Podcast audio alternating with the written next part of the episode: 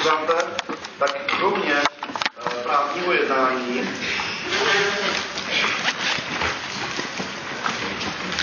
je zde také upravena právní události, se primárně směřuje na minutí času a poté díl třetí promlčení a prekluze. Tak my se dnes podíváme na, teďka se na právní jednání, potom se podíváme na řeším otázku, jak samostatně vůbec, jak právně jednat. Potom se budeme bavit o tom, jakým způsobem právně jednat prostřednictvím jiného, jinými podíváme se na zastoupení a na závěr se podíváme na strukturu úpravy promlčení, která je trošku odlišná na první pohled to, to jak si, že si musíme tu chvilku zvyknout a pak se tomu orientuješ velmi dobře, ale v začátku je prostě potřeba se zvyknout. Tak, právní jednání je upraveno v paragrafech 245 a následující. A zase, teďka bych jsem byl rád, ale jsme máme času, zkusíme to vzít samozřejmě trošku letem světem a chtěl bych to vzít po paragrafech, protože uh, je to přece jenom institut, který je upravený trošku jinak, než jak jste byli z toho dosavadního práva zvyklí. Takže něco tam je stejné, nic tam je jiného, budeme se spíš u toho, kde jsou rozdíly, protože předpokládám, že to dosavadní právo znáte. Terminologie nejprve. Eh, nema, ne, nemluvíme tady o právních úkonech, mluvíme o právním jednání. ještě. Důvod je ten, že zákonodárce, když uh, upravuje určité instituty a chce se skutečně jaksi kategoricky ohradit proti dosavadní judikatorní praxi nebo vůbec praxi, která je s příslušným institutem spojena, tak má relativně málo možností. Samozřejmě může něco napsat do důvodové zprávy, ale jaksi velmi dobrý způsob, jak, jak je dát najevo e, tudy nepřátelé, tak je právě změna terminologie. A e, jinými slovy, tím se dá najevo, Není to úplně to stejné, nenavazujeme na to ve 100%, dochází tam k poměrně zásadním, možná bychom mohli i říci paradigmatickým změnám. A to je přesně to, o co jde i u právního jednání, kromě toho vraceme se k pojmu nebo k terminologii, která není úplně cizí, na kterou uh, jsme byli zvyklí až do roku 1950. Ten pojem právní jednání uh, jsme získali až v roce 1950 z důvodu spíše uh, jazykových, a to proto, že slovenští, připravoval se vlastně zákon pro působnost, působnosti pro celé Československo, na rozdíl od obecného zákonníku občanského, který platil pouze v českých zemích. A volila se i terminologie, která bude si bližší, nebo která bude bližší pro slovenštinu, a protože to jednání, protože to, to, to, právní jednání bylo, eh, tak to by nemohlo znít ve slovenštině, tak to byl jeden z slavních důvodů, proč nakonec byla zvolena terminologie právní úkony, což obou dvou jazycích zní velmi, velmi podobně nebo stejně. Takže to byl tehdejší argument, proč se změnila ta terminologie. Jinými slovy, čeština má stále ten pojem právní jednání, byl do jisté míry volný, a aby se tím deklarovala, demonstrovala eh, jistá diskontinuita vůči té dosavadní právní úpravě, tak byla zvolena tato terminologie. Jinak samozřejmě právní jednání je pořád svou povahou právní úkon, tam jako to, ty pojmové znaky, které jste se učili, zase zůstávají úplně stejné, tam není to jiný institut, je to jenom ten stejný institut, ale trošku jinak, trošku jinak pojatý kde dochází k těm zásadním změnám. E, zásadním změnám dochází jednak v samotné podstatě institutu právního jednání. E, to se dostaneme potom dále, se budeme bavit o výkladu právního jednání, protože ta ustanovení, která se zabývají výkladem právního jednání, nám hodně vypovídají o samotné podstatě toho institutu. Takže to necháme chvíli dál, paragraf 556 zejména. A další, to je jednu věc, kterou si naznačím a probereme za chvíli. A druhý významný odklon od té dosavadní úpravy je ten, který jsme tady dnes už nastínili, a to je koncepce neplatnosti. Nebo vůbec koncepce následků vad právního jednání. Za prvé, jak uvidíme, nemáme pouze e, neplatnost, máme i zdánlivost právního jednání, což dosud, jak si teorie říká, že to v zásadě asi existuje. Nicméně občanský zákonník vycházel pořád spíš z koncepce, z koncepce absolutní neplatnosti, byl tom lehký zmatek. Eh, takže vedle neplatnosti je i zdánlivost. Eh, samotná neplatnost není už automatickým následkem například porušení zákona, paragraf 580, to je ustanovení, které jsme už dneska viděli. Eh, čisté poznámka číslo jedna a poznámka číslo dvě. Je-li nějaké právní jednání neplatné, tak to ještě automaticky neznamená absolutní neplatnost, na rozdíl od dosavadní úpravy, kde jsme vycházeli z konceptu absolutní neplatnosti, s tím, že relativně neplatná byla pouze ta právní jednání, to zákon výslovně stanovil, 40a plus nějaký případně zvláštní ustanovení, kde jsme 40a odkazovalo. Tady je koncepce úplně obrácená, primárně se vychází z relativní neplatnosti a absolutní neplatnost musí být proto dán vždy zvláštní důvod. Takže vidíte, že je to poměrně opravdu jinak. Eh, některé věci by klidně mohly být řešeny, eh, nebo některá řešení, která dnes stanoví ten nový občanský zákonník výslovně, mohli bychom k ním dospět pouze správnou interpretací dosavadního práva. Spousta právních řádů e, na, má jakoby stejná řešení při té stejné dikci, jako my jsme měli dosud, přesto přes interpretaci dospěli k těm řešením, které třeba nabízí dnes nový občanský zákonník, nicméně to se nestalo, judikatura byla taková, jaká je, z toho důvodu bylo třeba na to upozornit pracovat s tím právě v rámci textu zákona. Tak, e, jdeme teď opravdu po jednotlivých paragrafech. E, nebo ještě co nás může jaksi ne překvapit, ale co jsme zvyklí z toho dosavadního zákona a tady nenajdeme, tak je samotná definice právního jednání. Eh, ten starý občanský zákonník upravoval v paragrafu 34 jakýsi pokus o vymezení právního jednání. Se říkal, že právní úkony eh, právní úkony projevu vůle směřující zejména ke vzniku zmíně zániku těch práv s tím právní předpisy spojují. Eh, tohle vymezení je samo o sobě ne zcela přesné, nebo vyvolává určité otazníky v tom slovíčku zejména, to nebudeme rozebírat to případně v dějinách právní historie. A e, kde je to klíčové, kde je ten klíčový problém, co to je právní jednání, je v tom sousloví práv, projev vůle a to stejně ten zákon nedefinoval.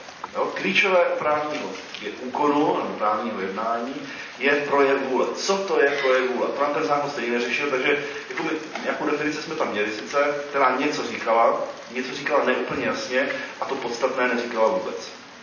Takže eh, tady nakonec to rozhodnutí bylo takové, jak to mají prostě téměř všechny civilní kodexy. Přenechat definici do učebnic právní vědě, případně judikatuře, s tím, že ale to, co vy jste se učili, v zásadě samozřejmě zůstává platné. Jo? To, co jste si řekli, to znamená, musí být projev vůle, ano, musí být projev vůle, směřuje k nějakým právním následkům, ano, směřuje k právním následkům a to právě k těm, které právní řád s nimi spojuje, jinými slovy, aprobace právní řád tam musí být také. Jo? Takže ty pojmové znaky, které jste se učili, jsou v zásadě, jsou v zásadě úplně stejné. Jdeme na první ustanovení, paragraf 540. 5. Toto ustanovení, když vidíte, tak neříká, co to právní jednání je, pouze se omezuje na to, říká, jaké právní následky to právní jednání vyvolává. A to je poměrně důležité. Všimněte si, za prvé vyvolává ty právní následky, které jsou mě vyjádřeny. To znamená to, co skutečně vyplývá z právního jednání jako takového. Dále, právní, právní následky plynoucí ze zákona, jak z kovědních ustanovení, tak i z dispozitivních ustanovení, které nebyly uh, si vyloučeny odchylným ujednáním stran. Což je mimochodem z toho, důležité, z toho důvodu důležité, že víte, že pokud porušíte pravidlo, které sice není explicitně ve smlouvě, ale plyne z, uh, z dispozitivních ustanovení, které tu smlouvu regulují, tak má povahu, plyne ze zákona, má povahu smluvního pravidla. Jo? A je to porušení smluvní povinnosti, což má třeba význam e, v rámci deliktního práva. Takže to je třeba si uvědomit, že není smluvní povinnost pouze ta, která je, která je zakotvena ve smlouvě, ale smluvní povinností je i to, co platí v tom daném vztahu na základě dispozitivních ustanovení nebo komunitních ustanovení zákona. A pak důležité, e, plynoucí z dobrých pravů, zvyklostí a zavedené praxe stran. Tady ale to není čas tady příliš rozebírat, ale třeba to upozornit. Tady e, zákonodárce v podstatě říká, nebo a směřuje k určitému určitému institutu, kterému se říká buď to doplňování smlouvy, nebo doplňující výklad smlouvy, jo, takový, kde je třeba při výkladu smlouvy, při tom doplňujícím celu, není tak příliš prostorové jako komentář, tak, které budou minimálně té obecné části do půl roku určitě, tak tam si to můžete poměrně přečíst. Tak, uh, při výkladu právního jednání je třeba zohlednit právě tu zabranou praxi stran. Případně zvyklosti a tak dále. Paragraf 546 uh, nepřináší vůbec nic nového, říkám pouze to, že se lze konat konáním, opomenutím, výslovně nebo jiným způsobem, to znamená konkurentní uh, projevy vůle jsou přípustné je možné jednat i samozřejmě mlčky, za předpokladu, že eh, ten, kdo mlčel, tak uh, mluvit měl a mohl, tam to platí úplně stejně, jako to je dnes. Problém kritérií, kritériem, základním kritériem při stanovením toho, kdy měl a mohl mluvit, je právě princip poctivosti, které jsme mluvili dneska odpoledne.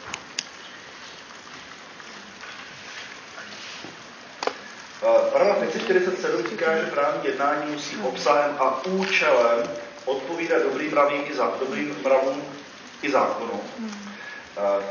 Z toho vyplývá víceméně tady je jakási obdoba toho, co jsme viděli u výkladu právních předpisů. Tam jsme také říkali, viděli, že vlastně um, právní předpisy máme primárně interpretovat podle účelu, podle smyslu, Eh, u toho právního jednání takto, takto explicitně eh, vyjádřeno kromě jiného i z toho důvodu, že eh, je zde zahrnuto obcházení zákona. Ten zákon nepoužívá, na rozdíl od dosavadního 39, neužívá pojem obcházení zákona. Co to je obcházení zákona? To je takové jednání, právní jednání, kdy vy jste sice v souladu s dikcí zákona, Ovšem, eh, svým účelem jdete proti němu. A to buď to jdete proti účelu zákona, anebo jdete proti, proti nebo tím účelem jednání jdete proti dikci zákona. To je z obou dvou stran úplně stejné. Takže ten zákon sice výslovně nemluví o obcházení zákona, ale tady v tom 547 není stanoveno v podstatě nic jiného, než právě obcházení zákona. Nebo zakázáno obcházení zákona.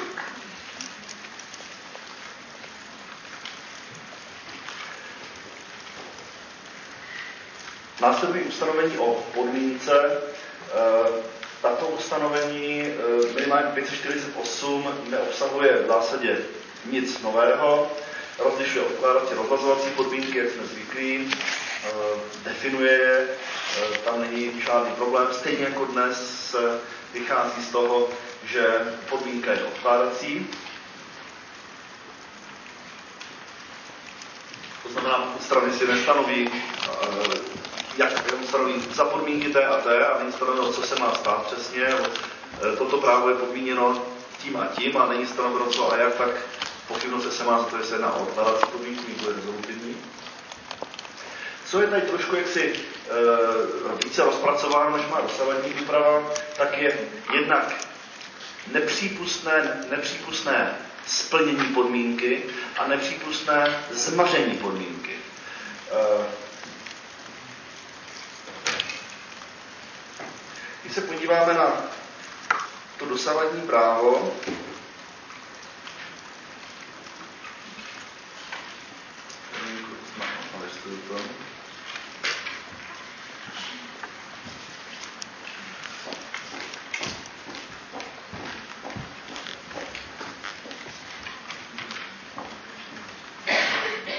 Tak to velmi podobná úprava, co je 36 odstavec 4. Vychází se z toho, že z pravidla je splnění podmínky uh, jednání nebo ty okolnosti, které mají nastat, jsou přiřazeny k určité osobě.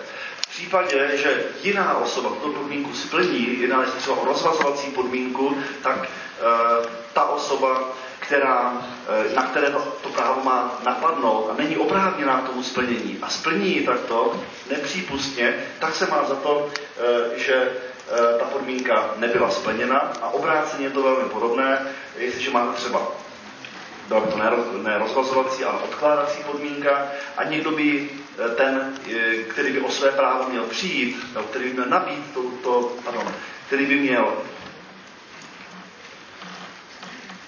přijít o, o své právo splnění podmínky, to znamená ten podmíněně oprávnění, pokud by zmařil splnění podmínky, to znamená nepřípustně by, jedna, by, by zasáhl tak, že by ta podmínka nemohla být už koneč, s konečnou platností splněna, tak potom se taková podmínka považuje za splněnou. Jo? To velmi podobné, co máme dnes, akorát trošku podrobnější.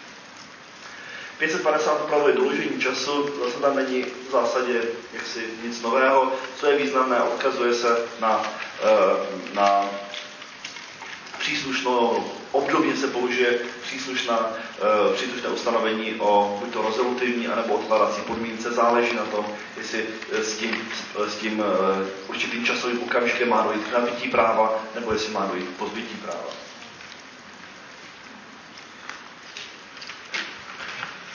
Tak dosud v podstatě žádná novinka, s výjimkou toho prvního 445, 545. Teď začíná, teď, teď uh, nastupuje vlastně něco, na co jsme nebyli až tak příliš zvyklí, a totiž ustanovení o zdánlivém právním jednání. Terminologicky můžeme se jedná o to, co znáte z římského práva jako non-negocium. Není to prosím vás negocium nulum, negocium nulum je neplatné právní jednání. To je non-negocium. Je to vlastně obdoba toho, co známe, ze, co vy znáte ze správního práva, kde se mluví jednak o nicotných správních aktech, což je právě to, to e, zdánlivé právní jednání, něco jiného potom jsou následky nezákonných správních aktů, vlastně odpovídalo asi neplatnosti té soukromoprávní rovině. To znamená, a ty, a ty důvody uh, té nicotnosti v obecné rovině jsou velmi podobné právě u těch nicotných správních aktů. Za prvé je to, když nejsou splněny pojmové znaky, ač se na první pohled zdá být, že jsou splněny. To znamená, vypadá to jako právní jednání, ale nějaký pojmový znak tam není, například tam není vnitřní vůle žádná, je to reflexní pohyb. Jo? Někdo prostě reflexně něco udělá a navenek to vypadá, že ten reflexní pohyb je jeho právní jednání, třeba přihlášení se při aukci nebo cokoliv jiného. Tak Zdá se to být právním jednáním, ale právní jednání to není, protože absentují pojmové znaky, proto to je zdánlivé právní jednání. Podobně jako když nejsou splněny eh, pojmové znaky správního aktu, nejde o správní akt, je to nicotný správní akt. Nebo jde o nějakou zvláštní vadu, kterou zákonodárce považuje za tolik intenzivní, že s ní spojuje následky nicotnosti, zdánlivosti. To znamená, dosud, když jsme podle vlastně dosavadní teorie řešili, jestli existují nicotné zdánlivé právní úkony, tak jsme řekli ano, v teorii ano, tehdy pokud chybí pojmové znaky. Teď to máme trošku rozšířenější a samozřejmě používají pojmové znaky, nemůže se jednat o právní jednání, je to zdánlivé právní jednání, ale může být to dáno i tehdy, když se pojmové znaky jsou dány, ale na nějaký jiný důvod. Máme si třeba, že to máte příklad neurčitosti, u té neurčitosti samozřejmě pojmové znaky dány jsou, na druhou stranu zákon s tím spojuje zdánlivost. Tak a podíváme se na ty, na ty případy, tak je to v podstatě, to osvědčuje to, co jsem teď říkal. Paragraf 551 eh, říká, chybí vůle, vůbec chybí vůle jednající osoby, vzhledem příklad toho reflexního pohybu, tak eh, se nejedná o právní jednání, to pouze zdánlivé právní jednání, velmi, velmi podobně 552. Pokud není zjevně projevena vážná vůle, tak to vede k tomu, že tam chybí pojmový znak, a totiž e, e, projev vůle směřující k nějakým právním následkům. To, že zjevně není projevena vážná vůle, znamená, že to, ten projev vůle nesměřoval, vůbec otázka, jestli to byl projev vůle, ale kdybychom řekli, že jo, tak zjevně nesměřuje k nějakým právním následkům, to znamená chybí tento pojmový znak, proto zdánlivé právní jednání. Paragraf 553 a to je jaksi rozdíl, to bychom dnes řešili jinak, eh, spojuje zdánlivost i s neurčitostí nebo nesrozumitelností. Co se týče samotných pojmů, neurčitost, nesrozumitelnost, tam se nic nemění, zůstává to stejné jako dnes. A akorát s tím zákondárce spojuje zdánlivost.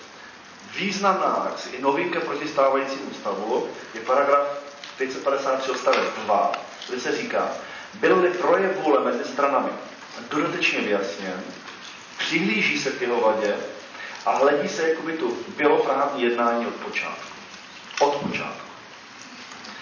Ale to znamená, pokud se to strany vzájemně mezi sebou vyjasní, co vlastně původně mysleli, bylo to nejasné, nesrozumitelné, pak si vlastně řekli, co ti mysleli, tak tady se vychází z toho, že to má účinky od počátku.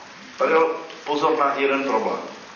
Ono by se mohlo nebo když to takhle jenom jednoduše popíšeme, tak se z ničeho nic nám jakoby vznikne kolize, nebo budeme muset rozlišovat mezi projevem vůle, kterým se vyjasňovalo to dřívější právní jednání a novým právním jednáním, který se stanoví ty práva povinnosti do budoucna. Jo? Kdybyste si řekli, uh, jo, my jsme to tenkrát mysleli vlastně tak a tak, ujasníme si to, teďka prostě uh, jsme se na tom shodli, ujasnili jsme si to výborně, takže jeden podle nový. A jaký je teda mezi tím rozdíl? V obou případech dojde k tomu, že se strany zhodnou na nějakých pravidlech. Přitom v jednom to má mít účinky pouze do budoucna, a ve druhé, jde o to dodatečné vyjasnění, to má mít účinky do minula. Tím základním kritériem je to, a to není v zákoně explicitně napsáno, ale to je jediné rozumné řešení, že tam musí být i vůle v vozovkách oživit to původní právní jednání. To znamená, musí ta vůle skutečně musí směřovat tomu vyjasnění toho původního jednání s tím záměrem, aby od počátku bylo, bylo uh, účinné mezi stranami. Což si dovoluju tvrdit, nemusí být vždycky pravda. Jo. Dnes je to v podstatě nepřípustné, dnes máte nesrozumitelnost, znamená to neplatnost, pokud dodatečně vyjasní, má to jenom účinky do budoucna, je to nové právní jednání. Žádná jakási konvalidace tam vlastně nepřichází do úvahy. Tady ta konvalidace, konvalidace do úvahy přichází, ale musí tam být vůle v vozovkách oživit to původní právní jednání. Tak, teď máme 554, který vlastně říká, jaké jsou následky toho zdánlivého právního jednání. A říká se, ke zdánlivému právnímu jednání se nepřihlíží. Co to vlastně znamená? Díváme se na ně, jako by nebylo. To znamená, nemá v podstatě zás, zásadně bych řekl, nemá žádné právní následky. Srovnejme to s neplatností, aby se viděli ty rozdíly. Neplatnost, za prvé, u neplatnosti musím přes 580 vždycky, a přes 588 zkoumat, jestli vůbec tam ta neplatnost má být, když je to rozpor se zákonem, a přes, přes 588 musím zkoumat, jestli má to být absolutní nebo relativní neplatnost. Tady to zkoumání odpadá a já prostě bez dalšího vím, že to má stejné účinky, co týče účinky mezi stranami, jako absolutní neplatnost. Jo? Nemusím zkoumat, jestli to je v rozporu s veřejným pořádkem, s dobrými mravy, prostě automaticky bez dalšího. Takže si zrychlená cesta k tomu výsledku. A další následky neplatnosti máme případnou náhradu škody. Náhrada škody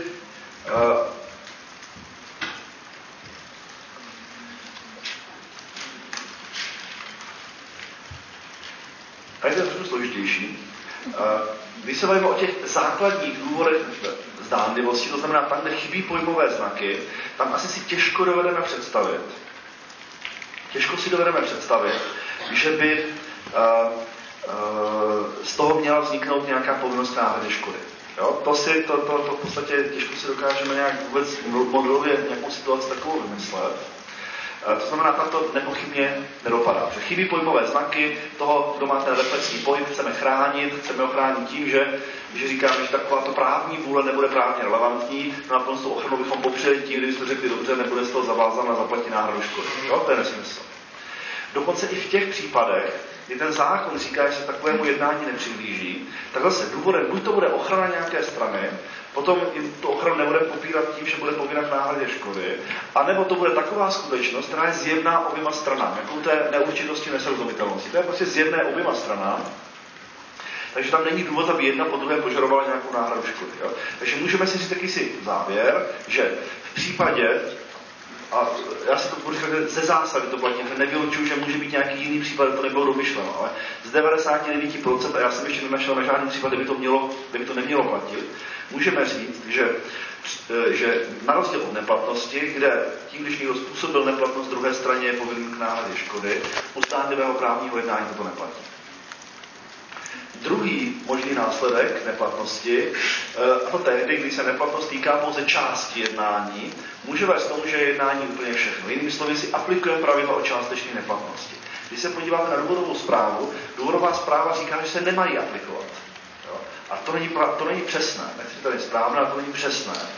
Protože Pravidla o částečné neplatnosti se samozřejmě nebudou aplikovat tehdy, pokud chybí pojmové znaky, protože pak je to celé neplatné, tam vůbec nemá smysl uvažovat, že by ta neplatnost se týkala jenom části.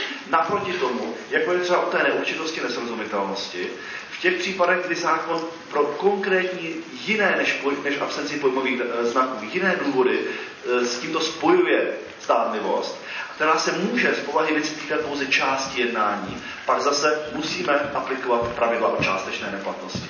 Jo? Tam musíme. Typicky to bude třeba o té nesrozumitelnosti, neurčitosti. Takže to jsou jakoby základní rozdíly neplatnost, zdánlivost. Něco nejasného? Takhle paragraf 555 a následující se zabývá výkladem právního jednání.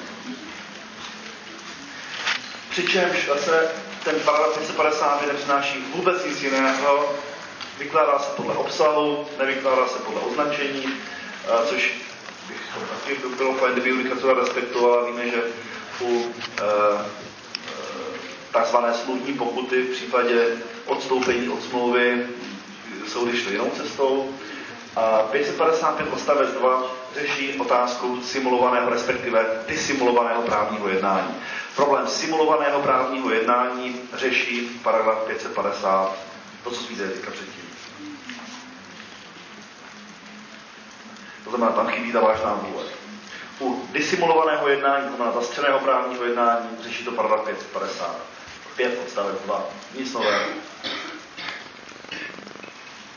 tak významný, velmi, velmi významný je paragraf 556 a následující. To je to, když jsem, to, je to ustanovení, na které jsem odkazoval v začátku, kdy jsem říkal, že tady dochází jaksi ke koncepčnímu odlišení uh, vůbec podstaty právního jednání oproti dosavadnímu stavu, aspoň jak to má občanský zákon. Uh, jak je definován výklad právního jednání dnes v, občan, v tom starém občanském zákonníku? paragraf 35 občanského zákonníku, který říká, právní jednání se vykládá podle slov a podle úmyslu jednajícího se vykládá pouze tehdy, pokud je v rozporu s jazykovým projevem. Což, kdybychom brali smrtelně vážně, tak se to stane. A bohužel to soudy takto smrtelně vážně často berou. Jinými slovy, nezajímá mě, co si strany mysleli, protože jazykový význam toho, co řekli, byl jednoznačný, tak platí mezi nimi ten jazykový význam. A totiž o čem se tady bavíme? Tady se bavíme o tom, co to je projev vůle.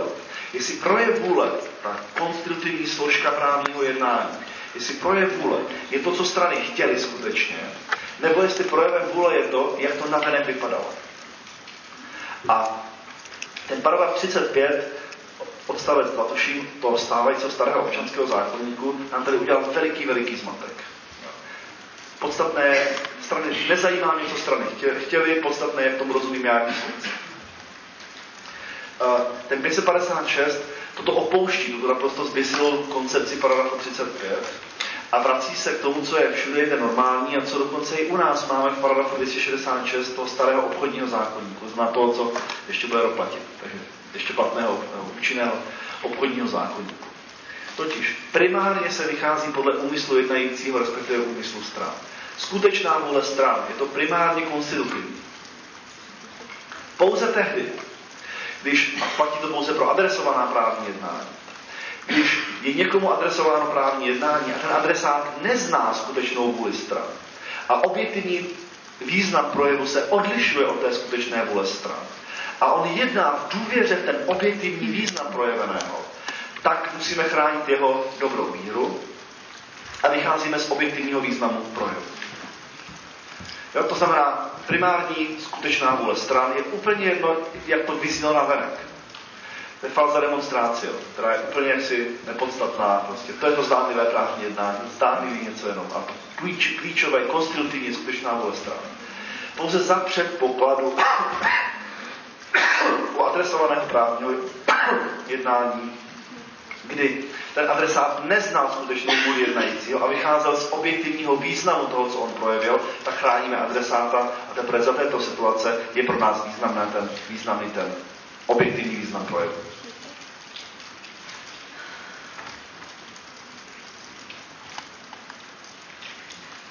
Má prosím vás potom jakoby strašně moc dalších důsledků, které jakoby u nás jsou, e, ale to je opravdu na, minimálně na samostatnou přednášku. 556 odstavec 2 zdůrazňuje to, co zase jak je normální při výkladu právních, jedna, právních jednání, a totiž, že samozřejmě při, vý, e, při tom výkladu zohlední, co tomu předcházelo, zohlední následnou praxi stran. Protože pokud je třeba nějaký projev vůle neurčitý, ale strany, po té, co tu neurčitou smlouvu uzavřeli, postupovali naprosto jednoznačně, určitým způsobem, tak já z toho můžu dovodit, že ano, jestliže takto naprosto jednoznačně si to ty strany vykládaly, no tak to byl asi ten význam toho, co oni, když uzavírali smlouvu, skutečně chtěli a z toho budu vycházet jako z skutečného obsahu smlouvy.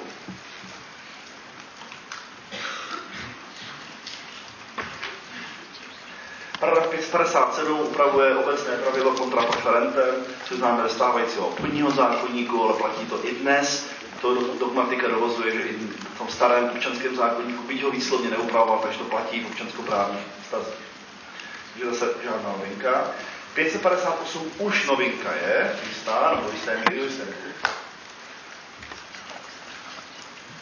A tady se uplatní pravidla pro výklad právního jednání při styku s podnikatelem. A všimněte si, že čeho se vychází. Když je tam nějaký pojem, který má v tom se styku mezi podnikateli, má určitý specifický význam, tak toto je ten relevantní význam. Pokud ta, ten kontrahent podnikatele sám e, podnikatele není, tak tento význam specificky můžeme přičítat pouze tehdy, pokud on ho znal nebo ho znát měl a. Důležitý je druhý odstavec, který říká, že se má ke zvyklostem. A co je hodně důležité? Ke zvyklostem, ta zvyklost mezi podnikateli. Bohužel pouze mezi podnikateli, já bych doporučoval, aby to platilo obecně, ale mezi podnikateli, minimálně v tom je to správné, že to je pouze na omezeno na podnikatele, eh, ta zvyklost má přednost před dispozitivními ustanoveními soukromého práva. To je hrozně důležité. To znamená, nejdřív se podívám, co si strany dohodly, co vyplývá přímo z právního jednání. Potom se podíváme, jestli náhodou neupravenou otázku neřešili nějakým způsobem zvyklosti. A teprve potom zkoumá eh, dispozitivní a kogentní ustanovení zákona, jestli tu otázku neřeší. Pardon, kogentní samozřejmě zkoumá opět nejdřív, takže dispozitivní ustanovení zákona, jestli, uh, když absentuje nějaká zvyklost, jestli nemáme do toho dispozitivního ustanovení. Na rozdíl od vztahu mezi, kde to není mezi podnikateli, ale třeba podnikatel spotřebitel nebo mezi nepodnikateli, tak tam samozřejmě primárně vychází z toho, co se strany ujednali. Následně jdu do dispozitivních ustanovení a pokud ani dispozitivní ustanovení určitou otázku neřeší, ta jdu do zvyklostí. Jo? To vyplývá z 45, že do zvyklostí.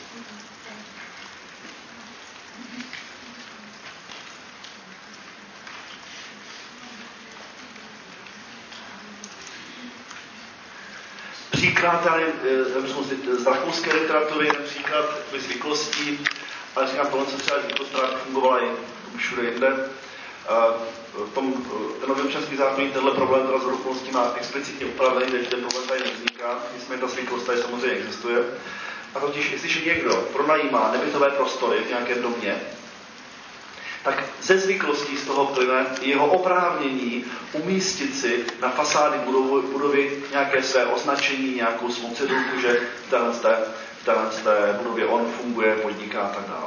Jo, byť to vůbec neměli strany sjednáno. Tohle se třeba v Rakousku je judikatorně potvrzená zvyklost, ale stejnou zvyklost bychom nalezli i u nás. Nebo jiná podobná zvyklost, kterou si, když, když kupujete e, byty, tak je u nás, a klidně jsem ochoten to označit za zvyklost, že se kupuje zásadně bez, bez vybavení, bez vnitřní vybavení.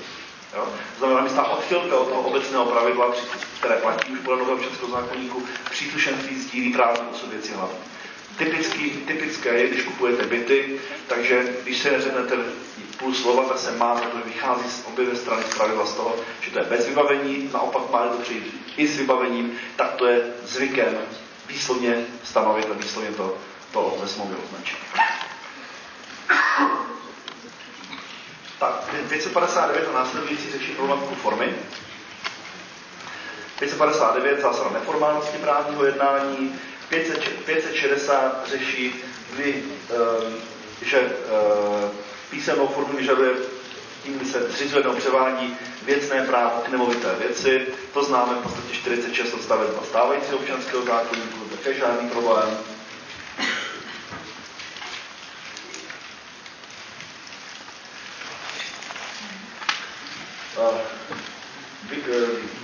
Tady, tady to, tato pravidla ohledně písemné formy nejsou výrazně odlišná od té dosavadní úpravy. A naopak je spíš na kontinuitu poměrně výraznou. To znamená, aby to bylo písemné jednání, vyžaduje podpis. V případě obvyklosti může být nahrazen mechanickými prostředky. Jo? Zase 46 odstavec 2, to znamená nemovitosti na téže listině.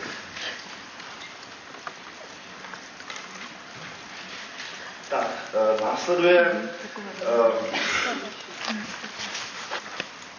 562, který si explicitně neřeší asi jeden z nejstěžejnějších problémů písemné formy, na které jsou různé názory, právě protože jsou na to různé názory, tak uh, ani by nedošlo k koncenzu ohledně tohoto problému. A z toho důvodu ten zákon to neřeší ani explicitně, přenechává právní vědě a, a, a, a dogmatice.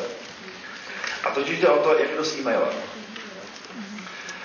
Jestli e-mail může znamenat naplnění písemné formě nebo ne. Zajímavé, ty názory jsou skutečně asi diametrálně rozdílné.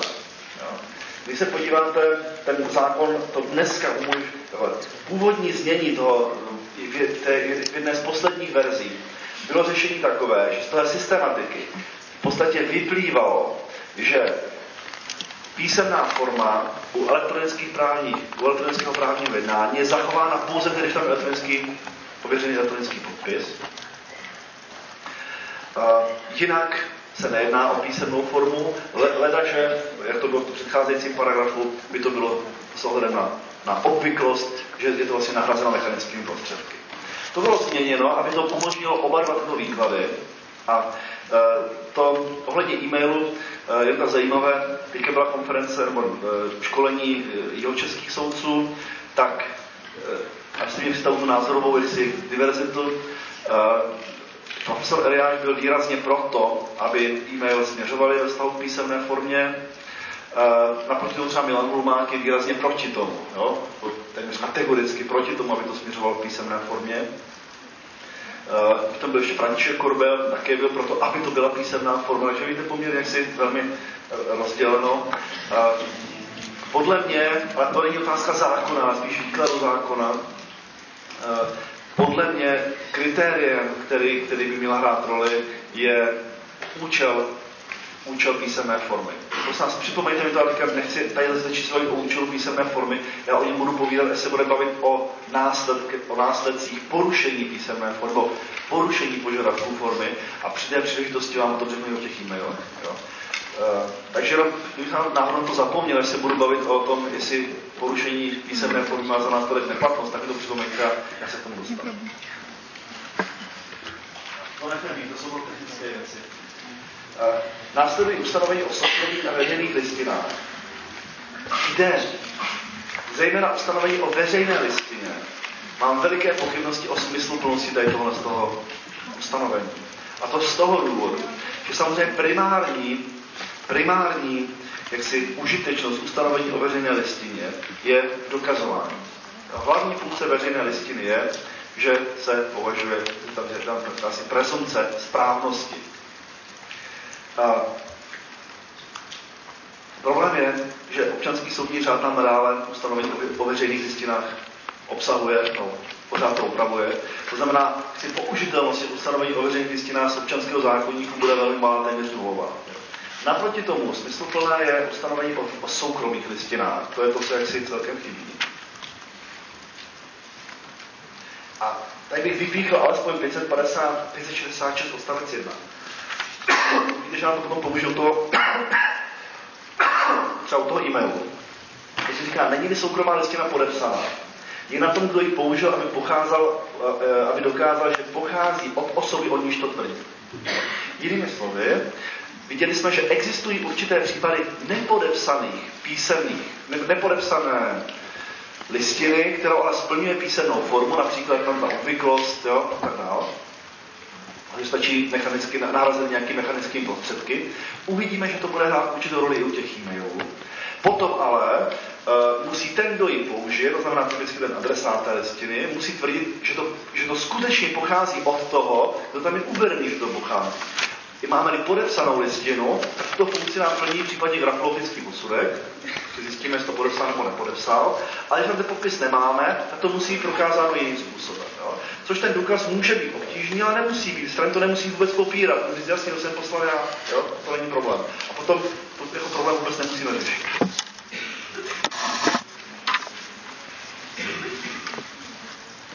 Takže listiny pak jdeme pryč, to si přečtěte. Já z toho nejsem vyznačený, že to takhle je, ale tady si myslím, že praktický dopad bude minimální. U veřejných listin. Dokud to nebude zrušeno po seře, až to bude zrušeno po seře, potom se o tom můžeme bavit a tak si myslím, že to není úplně nešťastně formulované, co tam je. Ale tím, že máme zvláštní úpravu o seře, tak je to celkem jedno. Tak, 570 a vůbec a následující e, řeší právní jednání vůči nepřítomné osobě. Samozřejmě se jedná o řešení problematiky adresovaného právního jednání, protože neadresované právní jednání není právní jednání vůči komukoliv a tím pádem ani vůči nepřítomné osobě. Vychází se z toho, co známe dnes, teorie dojití. Takže žádný rozdíl v současném stavu. Jenom upozorňuji, prosím vás, ne, těch státnicích někdo směšuje doručování, pravidla pro doručování, které známe z procesních předpisů, a pravidla o dojití hodně právních projevů vůle, což známe právě z teorie dojití e, podle občanského zákonníku. To je něco úplně jiného. Úplně něco jiného. Žádný náhradní doručování v rámci hmotného práva.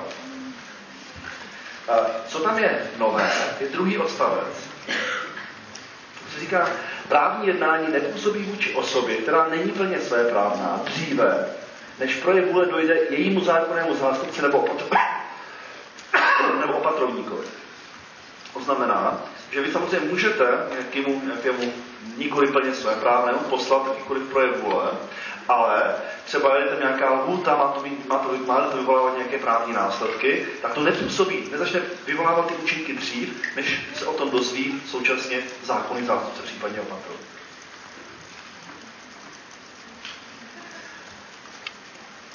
A pak je tam výjimka, že to neplatí, pokud to, pokud to směřuje, pokud to, pokud to působí tomu nikoli plně své právnému, pouze právní výhodu. Co to je to pouze právní výhoda? Ono je pojem, který se třeba velmi často setkáme v německém občanském zákonníku. A jenom rozlišujte prosím pěkně právní výhoda a hospodářská výhoda.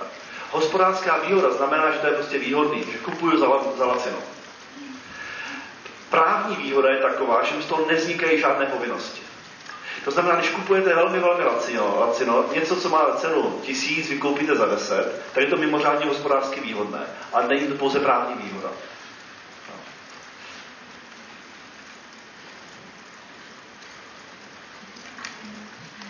571 řeší také to, co je naprosto standardní a běžné, totiž při adresovaném právním jednání, pokud vy nějakým způsobem zásadně platí, že otázky omylu a tak dále se řeší k okamžiku, hlad vůle toho jednajícího se řeší k okamžiku, kdy on vlastně si to adresované právní jednání vydá na cestu.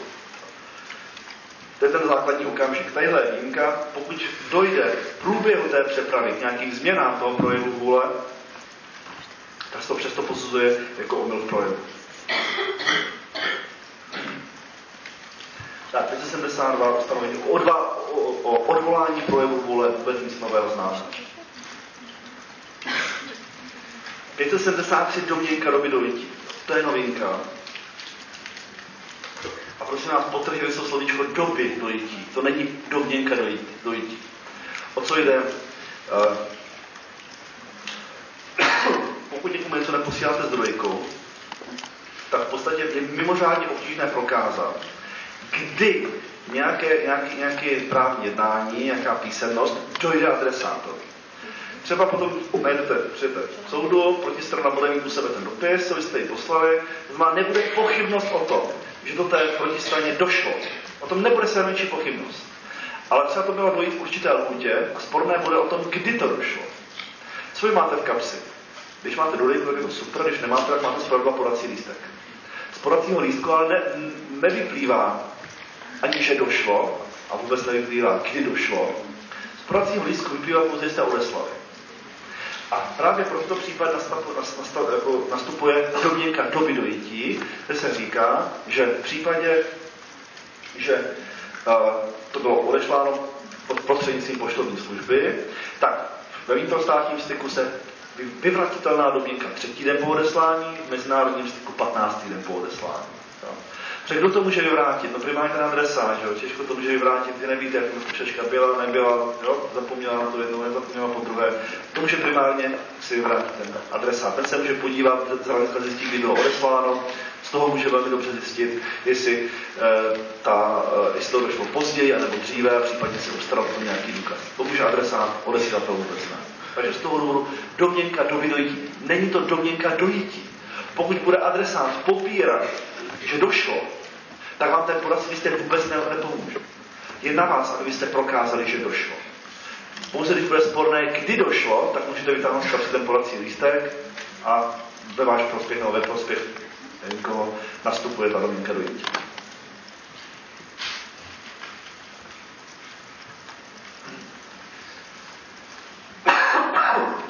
Tak, následují ustanovení o právní, o neplatnosti, kdy je to uvezeno, u, uvozeno obecnou formulací, která ale, trvale dnes už čteme v rozhodnutí ústavního soudu, že na právní jednání je spíše třeba hledět naplatné než jako neplatné. Co to znamená? Znamená to primárně jaksi interpretační pokyn při interpretaci projevů vůle. Máme několik možností, tak máme primárně volit tu možnost, která nevede k neplatnosti. Velmi, velmi výjimečně, skoro by to neměl říkat, protože to je to může být i se jaksi hodnotové vyjádření, které nám pomůže při výkladu samotného občanského zákonníku. Jo, ale primárně to je interpretační pravidlo než aplikační.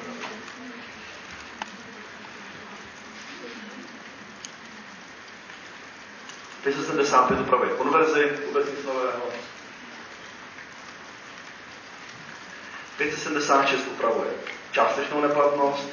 Je to trošičku, jak si napsáno, lépe, než jak je napsaný stávající paragraf 41 tuším občanského zákonníku, který říká, že je neplatná pouze, je neplatné celé, pokud tu, tu neplatnou část nelze oddělit od zbytku obsahu toho právního jednání, o který jde.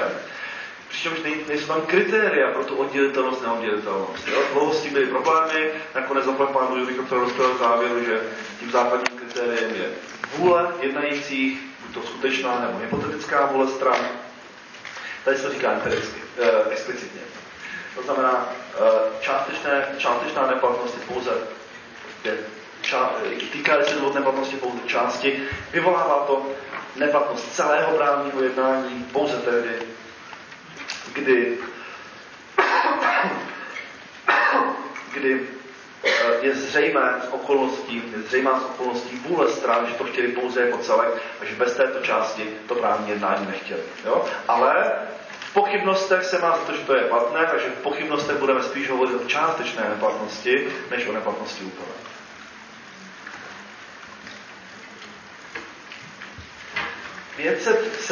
sedm je speciální, jsou speciální pravidla částečné neplatnosti, kdy ta, ta, ta neplatnost spočívá pouze v určitém nezákonném množství nebo nějakého rozsahu. E, já nevím, příklad, právo stavby může být zřízeno maximálně na 99 let, to zřídíte na 120 let. Jo? Nebo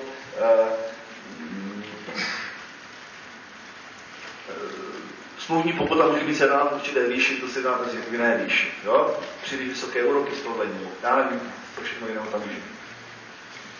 A tady se říká, že v podstatě se dává soudu jisté moderační právo a může to snížit. A tam je napsáno, že uváží, uváží, všimněte si na rozdíl od toho paragrafu 276, už tím není vázán, uváží, zda by strana k právnímu jednání vůbec přistoupila, rozpoznala-li by neplatnost čas. Proč tam je to uváží? To znamená výrazně volnější vázanost než 576. To z toho důvodu, že tady musí ten soud zkoumat i smysl toho ustanovení, proč to vlastně takhle je. To si příklad. Uh, spotřebitelské právo. My jsme řekli, no tak dáme nějaký nepřiměřený ujednání, nepřiměřeně vysoké smluvní pokuty a ten podnikatel si řekne, no tak to je výborný, protože když, co se mi přinejmenším stane? Přinejmenším se stane, že mi to soudce sníží na tu přijatelnou úroveň. To znamená, já jsem motivován k tomu, aby mi to nastřelil na co možná nejvyšší úroveň, abych já to nastřelil tomu spotřebiteli na co nejvyšší úroveň. No, když se nebude bránit, zaplatí mě to, co jsem si, to, to, co jsem si přál. Když se bude bránit, tak to přinejmenším snížíme na nějakou přípustnou úroveň. Ale tadyhle by tato, tato motivace té jedné strany byla naprosto v rozporu s tím, co vlastně od toho, od toho ustanovení očekáváme, totiž ochranu spotřebitele. A proto tady je to volnější vázanost. Tohle všechno soud musí zvážit. A uh, jo, jak, protože třeba by v tomto případě by z toho jako by znělo, že jasně ten podnikatel by byl ochoten i tu nižší smluvní pokutu, když nebude holta úplně plná. Ale za nás tady by to mělo jistou demotivaci nebo motivaci k tomuto jednání, které vlastně nechceme, které je v s tím účelem. A z toho důvodu by v těchto případech měl soud celá tato ujednání vlastně považovat za neplatná. A druhá otázka je, jestli potom jsou neplatná. jsou neplatná. To vyvolá neplatnost celku nebo pouze té části.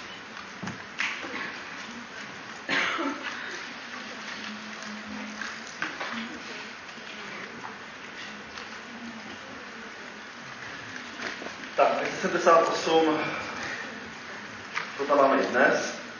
579, uh, vychází z paragrafu 6, kde se říká, že nikdo nemůže mít výhody ze svého protiprávního jednání a tady vlastně se na to postupuje se ráno, aplikuje se tento princip a říká se, způsobil někdo neplatnost právního jednání, nemá právo namítnout neplatnost nebo uplatnit neplatného právního jednání pro sebe výhodu. Povahy věci toto dopadá pouze na, relativ, na případy relativní neplatnosti, protože absolutní neplatnost nemusí být namítána, které jsou přiblíží úřední povinnosti. Toto ustanovení o relativní neplatnosti dneska máme zakotvené také. Bohužel ta stávající praxe je někdy mimořádně přísná, typicky u omilu, kde se vychází z toho, že z tohoto ustanovení, z období, které té věty, která dneska je 40a starého občanského zákonníku, judikatura dovodila, že eh, v podstatě pokud ten mílící se měl možnost omyl, který vyvolala druhá strana, nějakým způsobem prohlédnout, tak se nemůže dovolávat právě té relativní neplatnosti z důvodu omyl. A to je z mého hlediska, nechci rozebírat, to se, má to svůj historický vývoj a všechno, je to mimořádně nešťastné řešení. Tady ale musíme vycházet z toho, že tu neplatnost způsobila nejenom ta strana mířící, ale určitě i ta strana, která ten omyl vyvolala. A je třeba posuzovat do jaké míry, jestli zaviněně, nezaviněně byl vyvolán, umyslně, neumyslně vyvolán. A současně musíme také jak si eh, na, zejména potom toho omylu, na tu mírící se stranu klást nějaké přiměřené, rozumné požadavky, což také dneska kolikrát judikatura přestřeluje. Znáte asi ten případ, kdy, bylo, kdy byla koupena nějaká chata a prodávající výslovně řekl, jasně, tahle ta chata, eh, tam může být, může být půdní vestavba. Oni jsou tady. My to chceme koupit jenom proto, že tam chceme dělat půdní vestavbu a oni řekli, jasně, ta půdní vestavba klidně může být. Potom žádali stavební povolení a stavební úřad jim řekl, no moment, aby jestli vůbec ten barák někde postavený, aby to udrželo tu půdní vestavbu, to má nemůžete jít tam stavět. A Eh, na to nejvyšší soud řekl, no ta, oni si měli, ten mílící se to mohl prohlédnout, protože si sám měl obstarat nějaký znalecký posudek, ze kterého by zjistil, že vlastně tam uh, tento půdní vestavu není možné, není možné vestavět. Jo. A to je prosím vás asi mimořádně přísné. Primárně by se měli vycházet z toho, že pokud někdo něco slíbí, přislíbí, všimněte si na ten že slib zavazuje, jo, tadyhle aspekt toho slib zavazuje, tak by měl být brán za slovo. A ne, že by řekneme, ta druhá strana si měla se na znalecký posudek a ověřit si, jestli ten můj kontrahent, ten můj smluvní partner může nebo pravdu. Takže to je jenom, známe to i ze stávajícího práva, bohužel jenom uvaruju, ta stávající aplikační praxe k tomto ustanovení je si mimořádně uh, nešťastná. No, náklad bude 42, 42 stávající občanského zákonníku. Hlavní důvody neplatnosti, ty se 80 a následující, opět, opět 80 se už jsme si spolu bavili. Já vám ukázat dva příklady, aby bylo zřejmé, že skutečně rozpor se zákonem nemusí automaticky vést neplatnosti. Musíme vždycky zkoumat, zda smysl a účel toho porušeného pravidla vyžaduje, aby to právní jednání bylo nebo nebylo neplatné.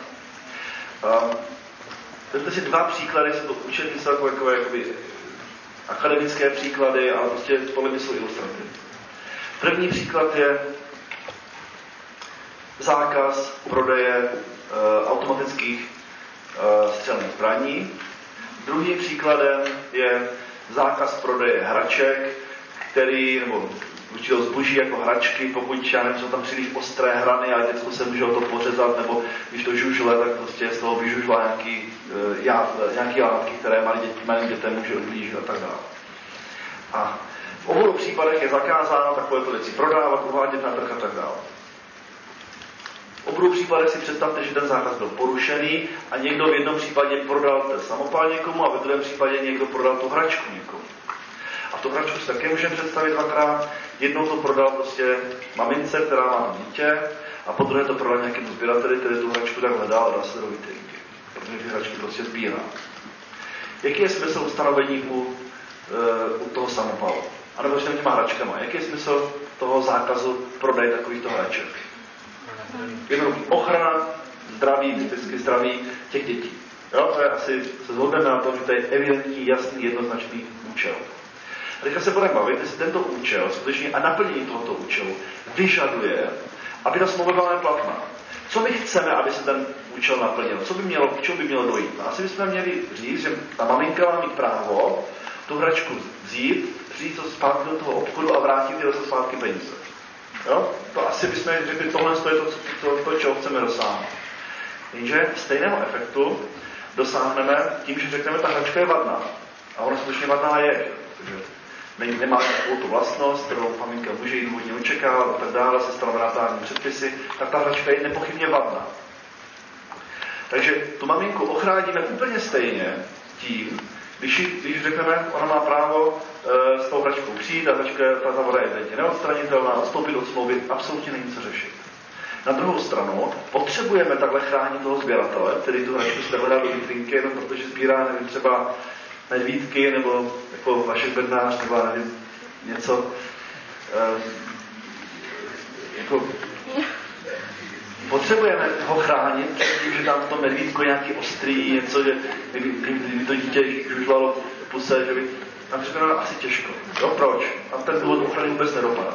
Jinými slovy, ten smysl a účel toho ustanovení, který vyžaduje pouze ochranu dětí, je naprosto do, dostatečně splněný tím, když budeme takovou hračku považovat za vadnou a uplatníme právo z odpovědnosti za vady. Jiný příklad je ten samopal. Tam je samozřejmě jaké, tam je, tam je zachování bezpečnosti ve státě, smyslem a účelem, vůbec zabránění rozšiřování takovýchto zbraní ve společnosti, protože je nebezpečné, když ji někdo prostě má doma, protože to je nebezpečná věc. A i když to má někdo jako sběratel ve skříni, tak je prostě nebezpečný sběratel ve skříni má naopak, že se může i ten sběratel zbláznit a my si nečí si po lidech. Takže tam je ten účel, že vůbec zabrání rozšiřování takovýchto zbraní ve společnosti. A toho účel dosáhneme tehdy, když automaticky dokonce bez jaksi osobní iniciativy těch stran um, um, by vedl, by vedlo porušení takového zákazu vlastně k navrácení k původním. Což v rovině civilního práva jsme schopni řešit pouze tak, že tam budou nároky na vzájemné vrácení, které vyžadují neplatnost smlouvy. A potom vzájemné restituční povinnost. Takže když to vidíme, smysl a účel toho samopalu nepochybně vyžaduje, aby ta smlouva byla neplatná. Smysl a účel toho ustanovení u té hračky to naopak vůbec nevyžaduje. A to musíme pořád zkoumat. A u toho samopalu, když se zamyslíme, tak vidíme, o co tam jde.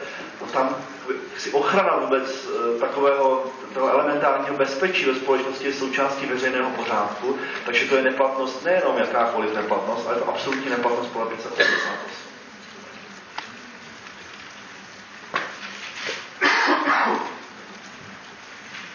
tolik jenom tomu 580 mimořádně si velká změna nebo změna. Když se podíváme do rakouského práva, které má podobnou úpravu jako my, to na to mají explicitně, nebo do německého práva, které má podobnou úpravu jako my u paragrafu, toho starého paragrafu 39, tak tyto závěry oni dovozují jenom judikatorně a, a dogmaticky. Vůbec tomu nepotřebují explicitní ustanovení v zákoně. Jo? Hold, my to potřebujeme, na některé věci potřebujeme trošku se pošťouchnout, takže to máme explicitně nemožnost automaticky vede neplatnosti povahy věci. Tak, 581 odpovídá stávajícímu 38, zase není co řešit. Jo. Tak, teďka se dostáváme k formě. K následkům porušení povinnosti nějaké zvláštní formy.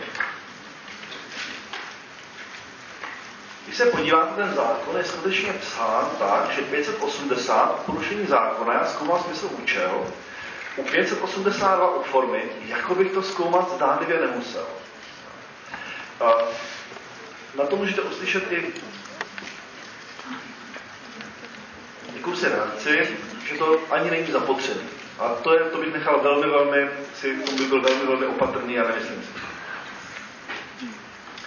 Se srovnejme ten problém následku porušení formy s tím, jak je to braný v civilizovaných státech, který třeba ten paragraf 580, závěr, který má paragraf 580 explicitně, jsou schopni dovodit to, co my jsme dřív měli 509.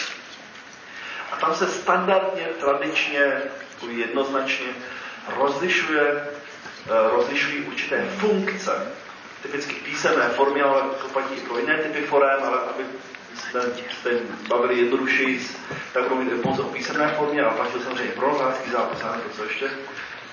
A e, podle toho, jaký je ten účel písemné formy, tak stanovují následky porušení takovéto formy.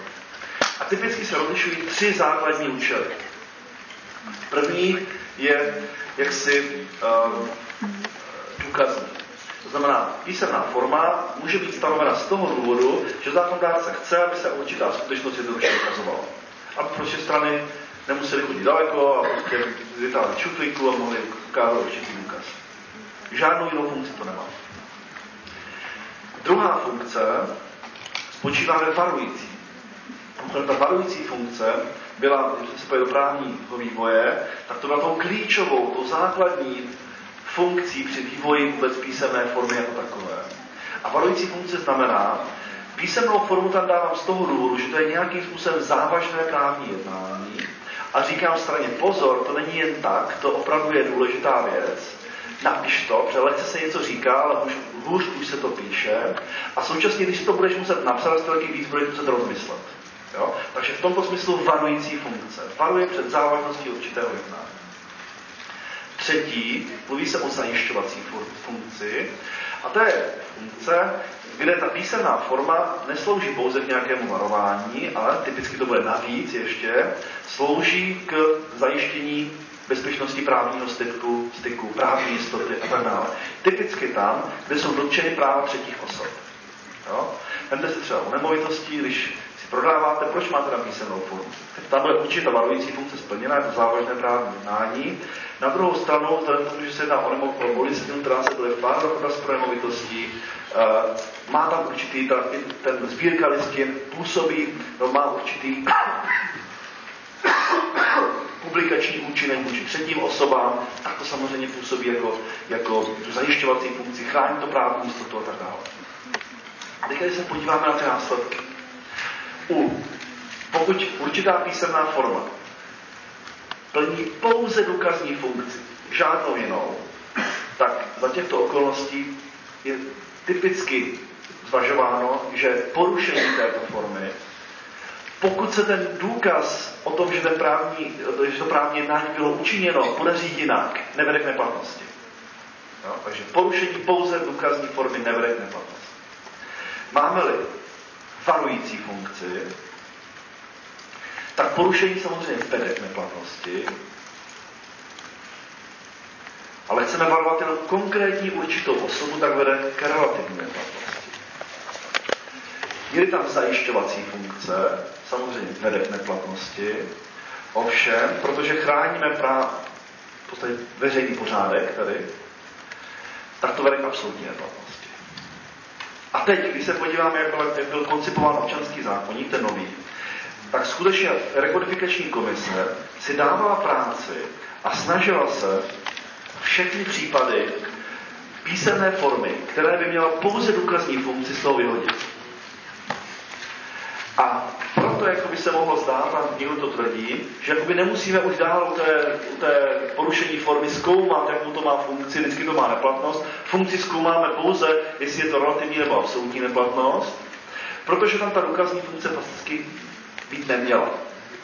Ono totiž, to je vždycky pochybné, protože ono se to ne vždycky povede, vyházet skutečně všechny věci a ono se taky neúplně povedlo. Příkladem se může být plná moc, která je udělena nikoli pouze pro určité právní jednání. Řekněte mi, jakou to má funkci jinou, než, než právě důkazní. A potom jsme si říkali, že existuje jakýsi paragraf 2 občanského zákonníku, kde se říká, že slov právního předpisu se nelze domát proti jeho textu. Eh, proti jeho smyslu. Myslím, že ten smysl má být určující a má být potom ten hlavní kritérium pro výklad toho ustanovení.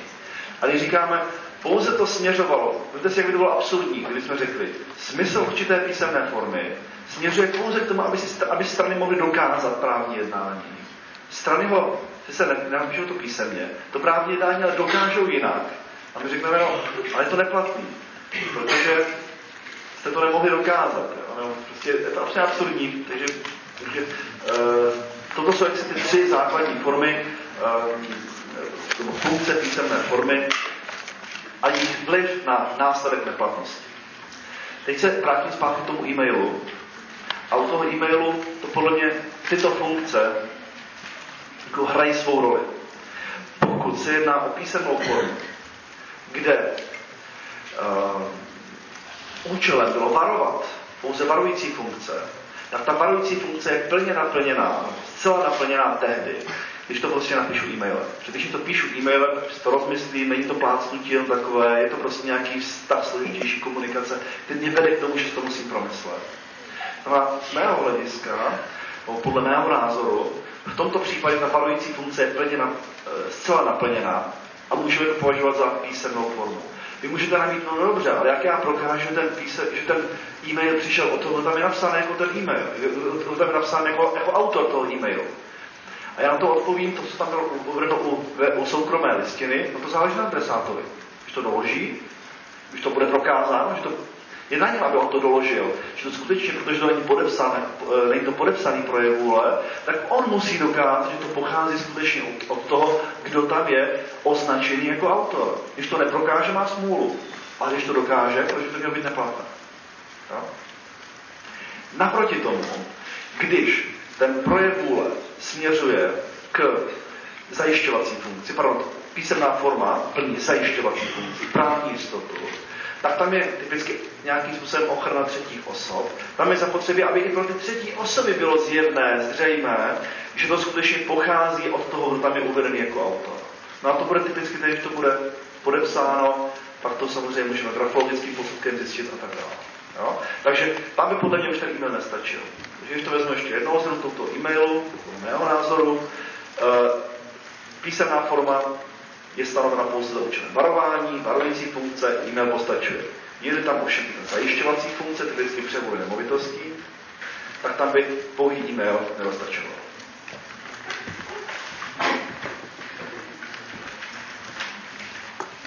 Je tam možná konvalidace. Uh, té konvalidaci přece jenom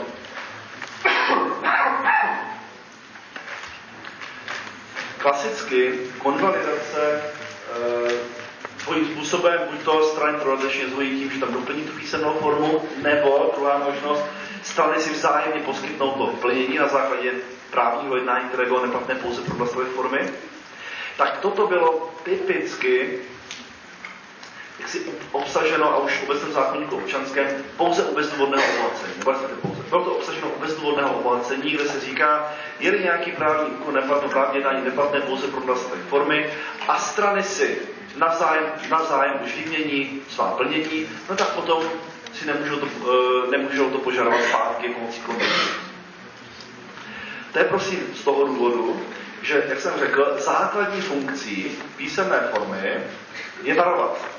A pokud se strany už vymění vzájemně své plnění, tak jak chcete víc varovat, než už sáhnete do kapsy a z té kapsy něco vytáhnete. Pak už si sakramensky, si uvědomíte, že to bylo asi vážně míněné, když už to prostě ty, z té šrajtofle vysázíte, vysázíte ty peníze na stůl.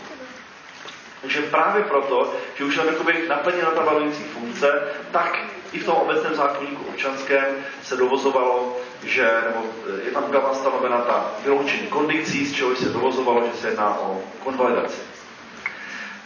My to tady máme uvedeno teď na dvou místech, ale jednak to máme v tom, u té formy, kde to je omezeno pouze na případy uh, sjednané formy, případně uh, formy, která je stanovena v rámci obligací nebo úpravy obligací. A pak to máme pořád ale v rámci bezdůvodného obohacení. No.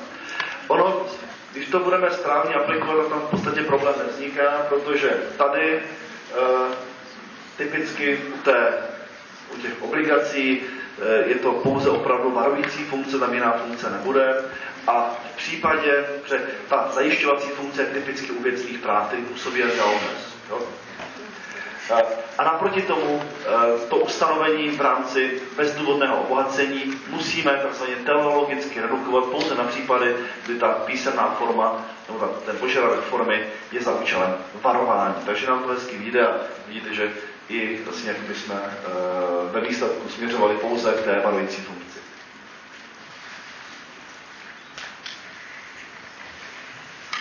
Tak, 583 a následující ustanovení o omilu tam je zajímavé, se podíváte, jak se u nás vyvíjela ustanovení o omylu, tak v podstatě začalo to někdy uh, v té polovině 18. století, v 40. letech, když byl vypracován, uh, když byl vypracován Tereziánský kodex. Tam to bylo velmi srozumitelně popsáno, jaká jsou práva a povinnosti. A od té doby, aniž by tam byly nějaké tendence příliš po obsahových změnách, se to jenom zestručňovalo až to dospělo do paragrafu uh, 49 uh, a toho starého občanského zákonníku, který už je tak zestručněný, že je téměř nesmysl.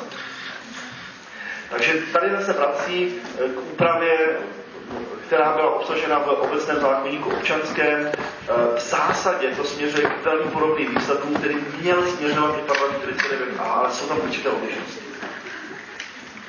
Za prvé, si všimněte, že jsou tady rozlišený, je tady zaprvé 83 mluví o omylu ohledně rozhodující okolnosti,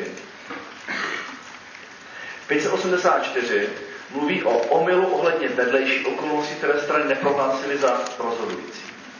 Takže si zkusíme vymezit podstatný omyl a nepodstatný omyl. Podstatný omyl řeší 583, nepodstatný omyl řeší 584.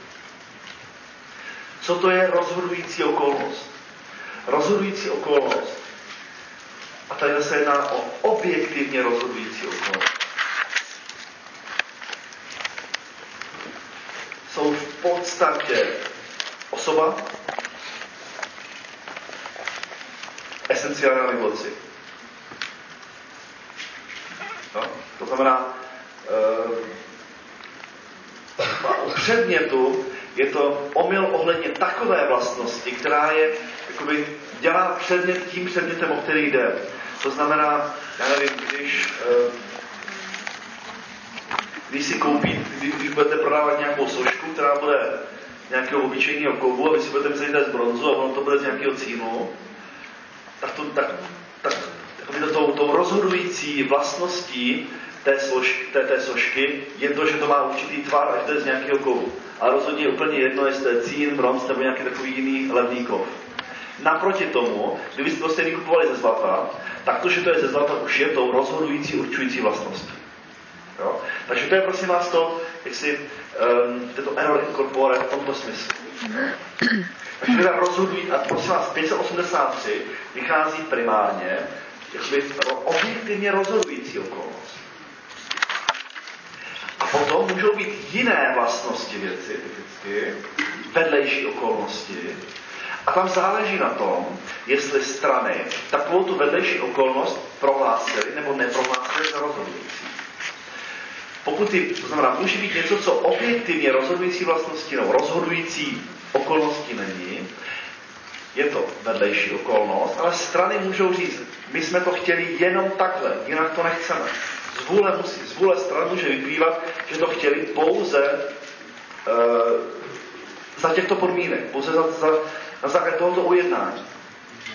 Potom by to byla rozhodující okolnost, subjektivně, a vedlo by to k neplatnosti. Pokud je to vedlejší okolnost, ovšem strany neprohlásily za rozhodující, tak to nevede k neplatnosti, pouze soud bude modifikovat práva a povinnosti stran. Z toho vyplývá ale jedna důležitá věc. A totiž že jinak, nebo jiný význam slova rozhodující, než který známe v paragrafu dnes, v paragrafu 49a. Jak budeme chápat dnes, co je rozhodující? Jak to říká 49a?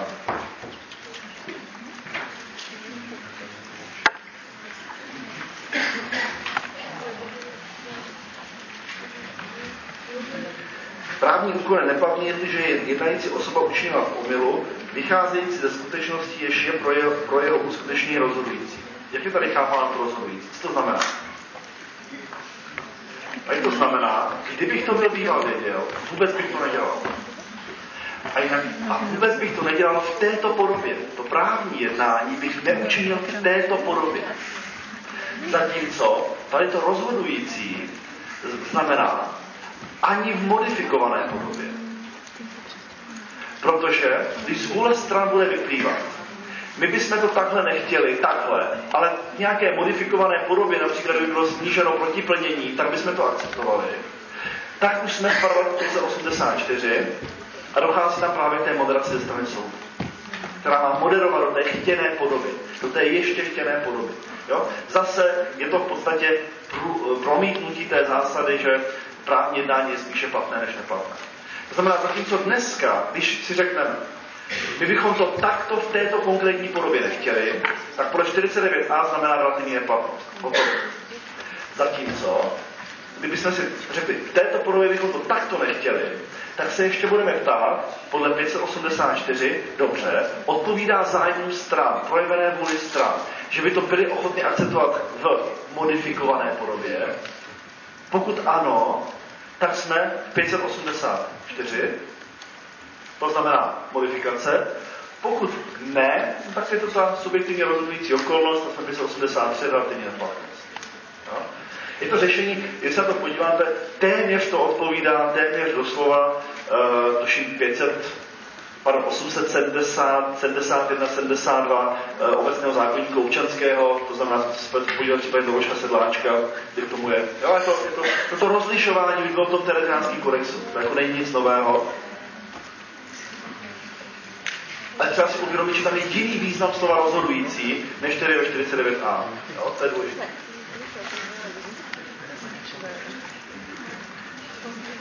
Tak, co tam je významné, je tam zvláštní úprava toho, když omyl byl vyvolán třetí osobou. To dneska taky nedá vůbec neřešit. Tohle je prosím vás také přes z OZO. V případě, kdo ten omyl musí vyvolat? No primárně ta druhá strana, že Když ho vyvolá třetí strana, třetí osoba, no tak potom to může mít účinek, neplat, účinek právně relevantního omylu tehdy, pokud ta druhá strana o tom, buď na to měla podíl, spoluvka spolupachatelství, anebo o tom alespoň musela vědět, že tam takovýto omyl, uh, omyl byl, nebo že takové to vyvolání omylu bylo. Ano, to 585, já jsem přeskočil, 85. 584 odstavec 2 je lest.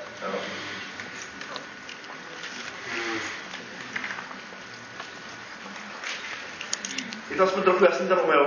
Tam je ta stávající úprava je ještě v jednom případě zmat, zmatečná, a totiž když se podíváte na stávající 49a, a tam máte tři věci nebo kolik, a poslední věta říká, um, právní úkon, omyl v pohnutce právní úkon neplatný nečiní. A jak to bude, když ten omyl v pohnutce bude vyvolán umyslně, lstí? Činí to neplatný nebo ne? Když jsme šli dikce 49a, tak je to v poslední větě, vztahuje se to i na všechny předcházející věty, to znamená, vztahuje se to i na, na tu větu právní úkon, když neplatí, že omyl byl toto oslovovat umyslně jiným slovy nalézt, to znamená, z toho bychom dovodili ze systematického výkladu, že když lestivě někomu vyvoláte omyl pohnout se, tak to nevede k neplatnosti. To je absurdní, prosím vás. Jo. To znamená, rozhodně ne, pokud samozřejmě omyl pohnuce je zásadně irrelevantní, zásadně irrelevantní, je relevantní například tehdy, pokud uh, byl omyl ohledně pohnutky vyvolán lstí. Jo? Což je jasné. Tak, následky neplatnosti. 586 a 588. 586 řeší relativní neplatnost, 588 absolutní neplatnost. Když se podíváte na to, jak funguje civilní právo. Civilní právo, když na definice soukromého práva, zájmová teorie a tak dále, tak uvidíte, že soukromé právo upravuje primárně soukromá práva stran.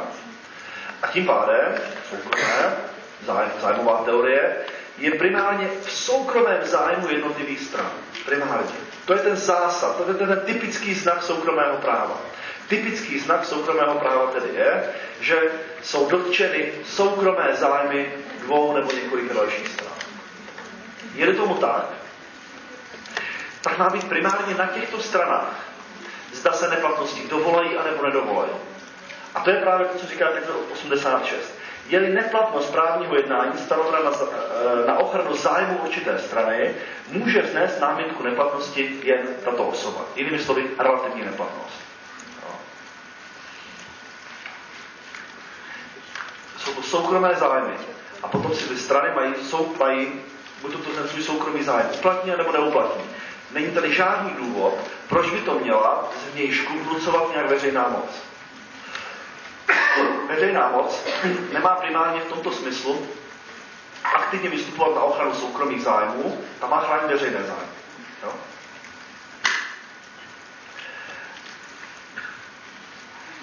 Jak to bude v případě, a teďka Přeženu to, dejme tomu někdo, je omezený ve své právnosti a jedná nějaká osoba, která je omezená ve své právnosti. Nezletilý a je to neplatné.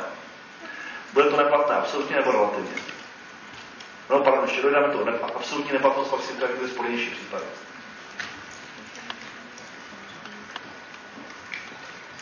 ...588 řeší absolutní neplatnost. A jak jsem řekl, absolutní neplatnost znamená, že k neplatnosti přihlédne soud bez ohledu na to, jestli se z strany dovolají nebo ne. To znamená, veřejná moc vlastně do toho vstoupí, těch soukromých vztahů, a řekne, tady to je neplatné.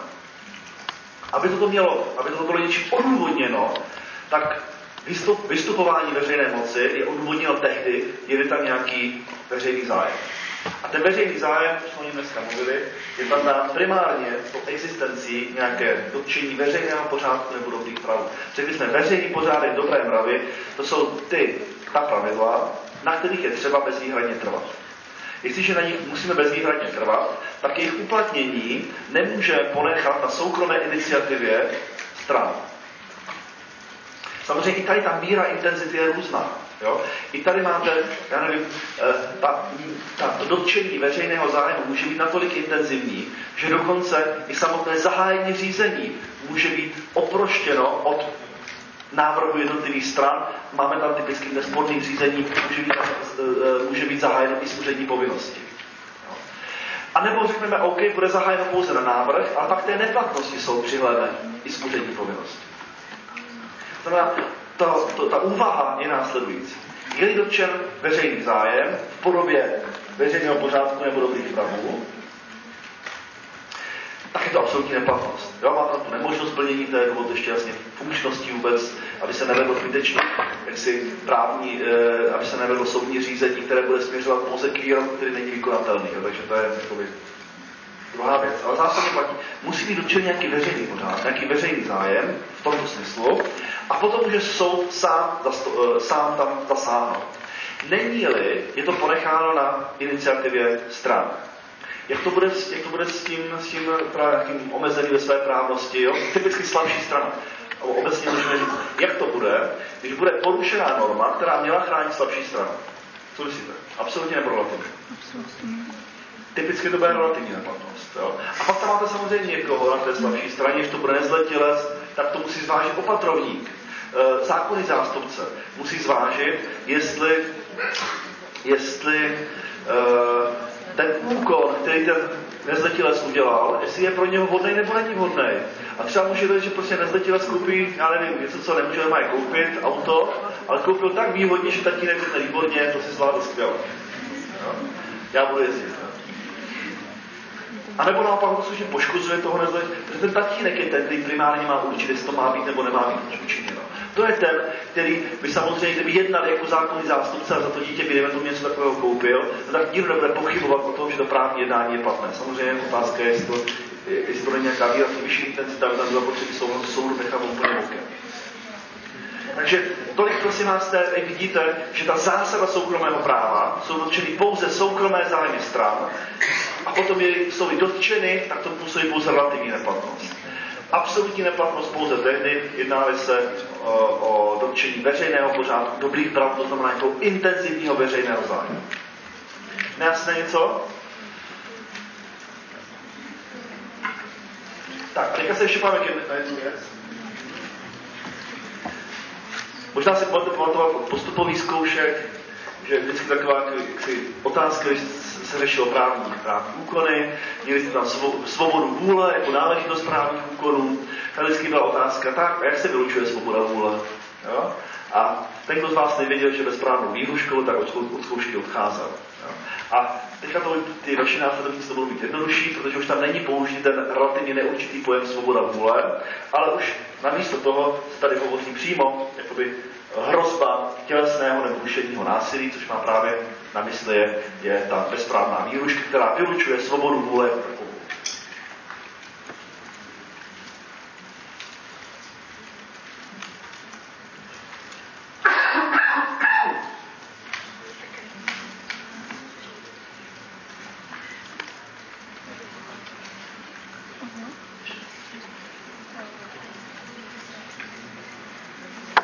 jenom co by tady stalo to říct, tak uh, ta hrozba nemusí jít pouze, to mají různé právní řády, to mají různě.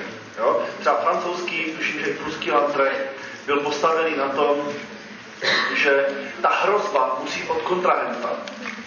Uh, jak OZO, tak i tady uh, ten nový občanský zákonník vycházel z toho, že toto omezení takové nemusí být. Vychrání primárně skutečně svobodu vůle toho jednajícího a ta hrozba může jít i od třetí osoby. Takže různě to, různý státy to různě. My máme nejenom od kontrahenta, ale i od třetí osoby.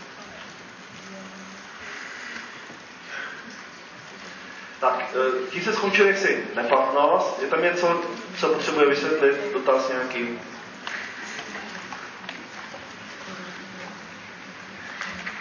Jste pauzu? Nebo ještě? Jo, tak si jdete pauzu.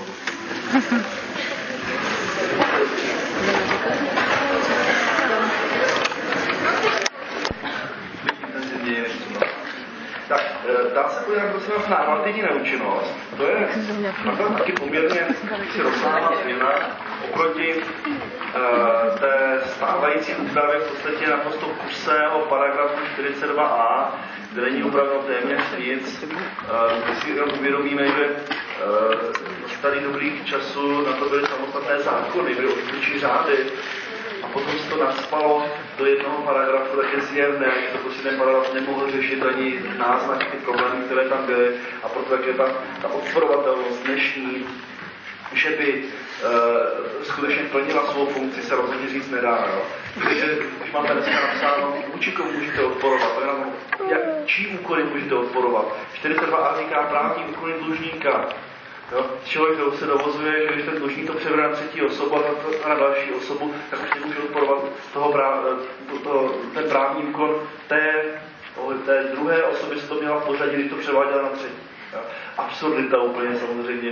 Takže tady se se ten nový občanský zákonník vrací k tomu, co bylo do značné míry jak těch půjčích řád, dokonce i občanský zákonník z roku 50 měl takovou rozumnější úpravu, než je ten jeden šílený 42a. Tak, Eh, je to opravdu paragraf 589 a následující.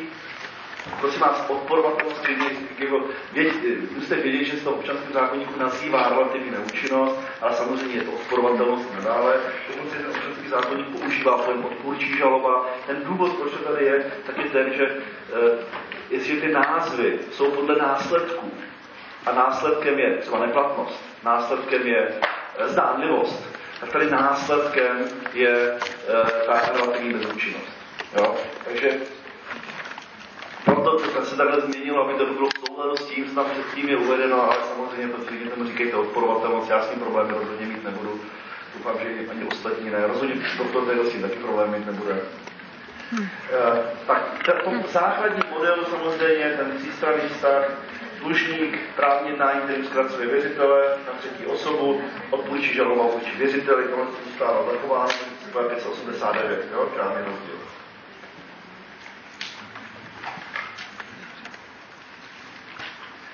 Tak, to je obecné vymezení, které znáte stávajícího práva, uh, Podíváme se i ty, i ty předpoklady, a u těch předpokladů se ujednou dostavíme. Uh, zkrátce uspokojení pohledávky věřitele stejné jako dnes. A teďka pohledávka věřitele musí být vykonatelná. Stávající právo, tam má napsáno, že musí být vymahatelná, stávající občanský zákon.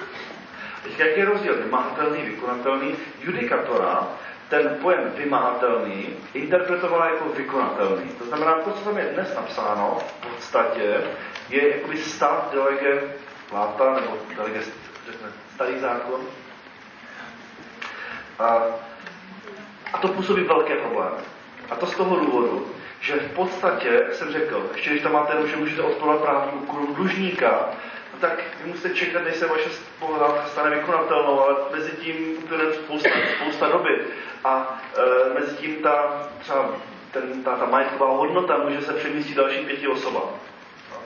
A stávající práva to vůbec nenabízí žádné, žádnou uspokojivou odpověď. A, a, Uvidíme dál, že ten nový občanský zákonník sice tam staví na vykonatelnosti, a to z toho důvodu, že praktická realizovatelnost spočívá v tom, že se věřitel uspokojí i z majetku dlužníka, který tímto způsobem od něj ušel. Jo? Jinými slovy, se uspokojí z majetku dlužníka, tak kde je ten praktický smysl v rámci exekuce? A exekuce předpokládá vykonatelnou pohledávku. Takže proto tam ta provázanost tu vykonatelnosti je a je tam naprosto správná. Ovšem, oproti stávajícímu právu, ten nový občanský zákonník um, obsahuje uh, ochranu věřitele před tím, než se ta pohledávka stane vykonatelnou. No. K tomu se, k tomu se dostaneme za chvíli. To znamená, ta vykonatelnost je naprosto v pořádku. Ono je velké nesmyslné, abyste vůči někomu odporovali, ale ještě nemohli vést exekuci, protože nebyla nebyla, uh, jakoby, ta pohledávka se ještě nestala vykonatelná, že vůči někomu vedete odpůrčí řízení a potom vyhrajete to, a ten soud, jo, to, to nedá, to nedávalo absolutně smysl, to mezi tím přebne třetí osoba může to být celý znova, to první řízení bylo úplně zbytečný. To znamená, samozřejmě předpokládáme vykonatelnost, teprve poté se vede to řízení, potom můžete odpůrčí žalobu a pak to má za následek, že se můžete bezodkladně uspokojit i z tohoto ušlého majetku. Tak všimněte si, že ty předpoklady jsou tady velmi strukturovány. To jste viděli už dneska, a jen v rámci nezvěstnosti, pardon, v rámci prohlášení za mrtvého, té domněnky smrti, že prostě ten občanský zákonník stávající byl takový takový velmi plochý. Jo? Prostě tři roky a konec, nic jiného. Byť ty situace jsou velmi, velmi různé. A ten nový občanský zákonník v různých situacích se snaží podle toho, o jakou situaci se jde, trošičku jaksi uh, plastičtěji pojmout. A všimněte si, jak to tady je, je dáno. V případě, že tomu odpůrci bylo známo zkrácení věřitele, tam máte pětiletou lhůtu, moc delší než dnes. V případě, že vy neprokážete, že mu to bylo známo, a pouze mu to známo být muselo, znamená, že prokážete maximálně zaviněnou eh, neznalost, jste na dvou letech. A e, pokud on to převádí na osoby, na osoby blízké, tak máte zase dva roky. Takže bylo-li známo prodloužení té tříleté lhuty, nebylo-li známo osoby blízké, dva dvouletá lhuta. Co tam je nové? Nové je, že e, můžou být situace, kdy e, dochází jaksi pro, toho, pro tu třetí osobu, je zjevné, není vůbec zjevné, že tam jsou nějací věřitelé. On prostě jenom vidí, že někdo se bezmyšlenkovitě zbavuje svého majetku.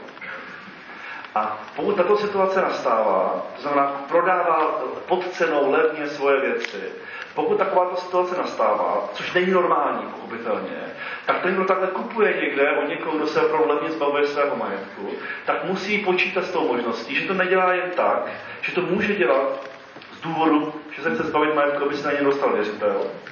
A proto samotná ta, ta e,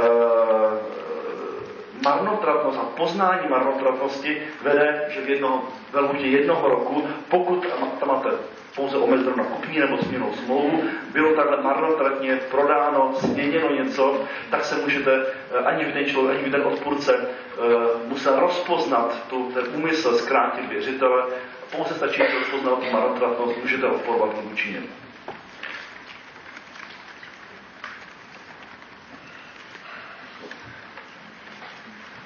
Zvláštní pravidla platí pro bezúplatná jednání. Samozřejmě, že bezúplatné jednání jaksi je také něco, co uh, z hlediska těch běžných lidských postojů není úplně to nejtypičtější, že byste se nejenom pod cenou prodávali, ale byste darovali. Tak jsou tady zvláštní pravidla pro, uh, pro um, odporování bezúplatnému jednání a tam platí pro tu třetí osobu to stejné varování. Jestliže vy něco dostáváte, co není normální, obvykle a dostáváte to zdarma od někoho, hod musíte počítat s tím, že se v určité době, která je relativně krátká, objeví věřitelé a budou tomuto úkonu odporovat. Takže pouze dvouletá lhuta, je to samozřejmě vyloučeno, aby to nepůsobilo nějakou právní nejistotu, tak je to vyloučeno a ty případy jsou uvedeny právě výjimky 591. Pokud plníte zákonnou povinnost, tak samozřejmě je docela absolutní hovory o bezúplatném jednání a o to bezúplatné jednání je, ale to spočívající souční jednání je vždycky bez, v případě bezúplatné. bezúplatné. Obvyklé příležitostné dary. Pokud od někoho dostanete dar, který je obvyklý, příležitostný, tak prostě je zřejmé, že nemusíte se vůbec obávat toho, že se nějaký věřitel z pozarovu objeví nebo je to nějaké přiměřené poskytnuté plnění na veřejně prospěšný účel, potom také plnění z nějaké, nějakého právního závazku nebo ze slušnosti, když vám někdo něco zachrání, něčem vám pomůže, takže mu něco dáte, něčeho se nemusí obávat toho, že by potom o to později přišel. Ale pokud je nějaké mimořádné darování, to znamená ně, ně, něco, co si nenaplňuje tyto tyto případy v podstatě normální darování, no tak musíte počítat s tím, že do dvou let se může objevit věřitel. Zase nemusíte znát ten úmysl, úmysl zkrátit věřitele. Jo? To vaše varo, na vás je to varování jenom, jenom to, že prostě není obvyklé a není normální, že někdo někomu rozdává nějaké významné hodnoty. To prostě není běžné.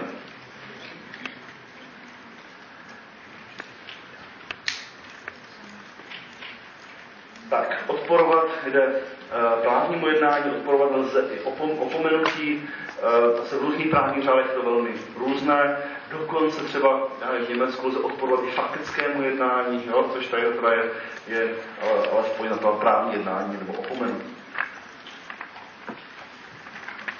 Tak, to, co je potřeba zdůraznit, a teda ochrana věřitele před vykonatelností, je výhrada podle paragrafu 593. Podívejme se na to. Vyhradí si věřitel dříve, než se jeho pohledávka stane vykonatelnou, právo dovolat se neúčinnosti právního jednání tím, že výhradu prostřednictvím notáře, exekutora nebo soudu oznámí tomu, vůči němu se neúčinnosti právního jednání může dovolat, pak věřitel lhuta, eh, lhuta k dovolání se neúčinnosti právního jednání neběží, dokud se pohledávka nestane vykonatelnou. Jinými slovy, když je na někoho převedený ten majetek, ale vaše vyhrádka ještě není vykonatelná, nebudete toho člověka samozřejmě, nebudete vůči němu vést vůči žalobu, to je nesmysl. Jo. Ale vy si své právo pojistíte tím, že učiníte tuto výhradu prostřednictvím notáře, případně soudu. Jak se, ta, jak se ta výhrada činí, jak má fungovat, je to v podstatě úplně stejné, jako, kdyby, jako když soud rozlišuje žalobu. To znamená z pozice soudu, případně notáře, ta jeho pozice je pouze na to, že odstraní formální náležitosti, no, odstraní formální vady, pardon, odstraní formální vady, podobně jako u žaloby. To tam dokonce je skutečně odstraňovat vady, nebude pouhý půšťák, to nemá smysl. A e, poté zasílá e, tomu, tomu odpůrci, respektive té osobě, vůči ní byste případně, kdyby to bylo vykonatelné, abyste vůči ní mohli odporovat. A tohle je, prosím vás, ta klíčová výhrada, kterou dnešní právo postrádá. Eh, a eh, ještě si ale uvědomme, že eh, musíme pořád zvažovat zájmy více osob. Za prvé tam máme toho věřitele, který má sice pohledávku, ale nemá ji skutečně ještě vykonatelnou, nemusí mít dokonce ani splatnou. To znamená, ten dlužník dokonce možná ještě vůbec nic neporušil teďka se ptáme, a si přesto v této situaci máme nějakým zásadním způsobem omezovat buď to toho dlužníka, anebo dokonce třetí osoby. Jo? V situaci, kde on skutečně ještě dokonce nemusel nic porušit před splatností toho dluhu. Takže proto tam tohle si vyvážení samozřejmě musí mít nějakou volnost ten dlužník a to právo věřitele je zachováno touto výhradou.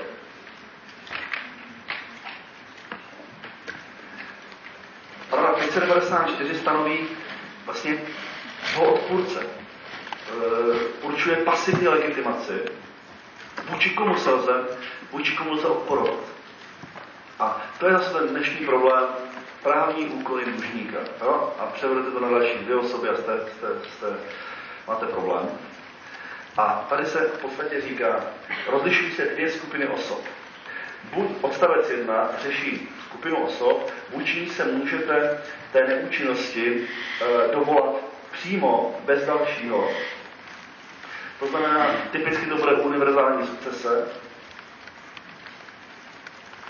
nebo pokud někdo nabil přímý prospěch. Eh, já nevím, eh, bude to, bude to eh, právní jednání dlužníka se třetí osobou ve prospěch, s nějakým, ve prospěch třetí osoby. Samozřejmě můžete dovolat i vůči té třetí osobě.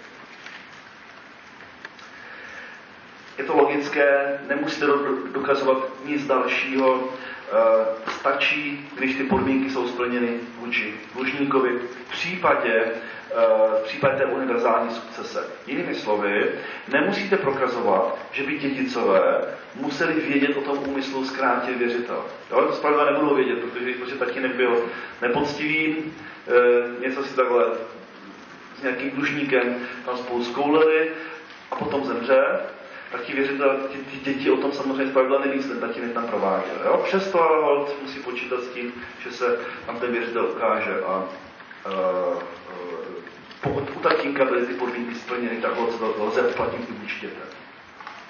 Něco úplně jiného je, když tam není univerzální sukcese, ale je tam singulární sukcese, to znamená ty násobné převody. Jo? Nejdřív to dlužník převede na jednu osobu, pak na druhou, pak na třetí. A a když se podíváme tam, právě ten odstavec druhý dává dodatečné podmínky, které jsou vlastně velmi podobné, korespondují s obecnými podmínkami odporovatelnosti.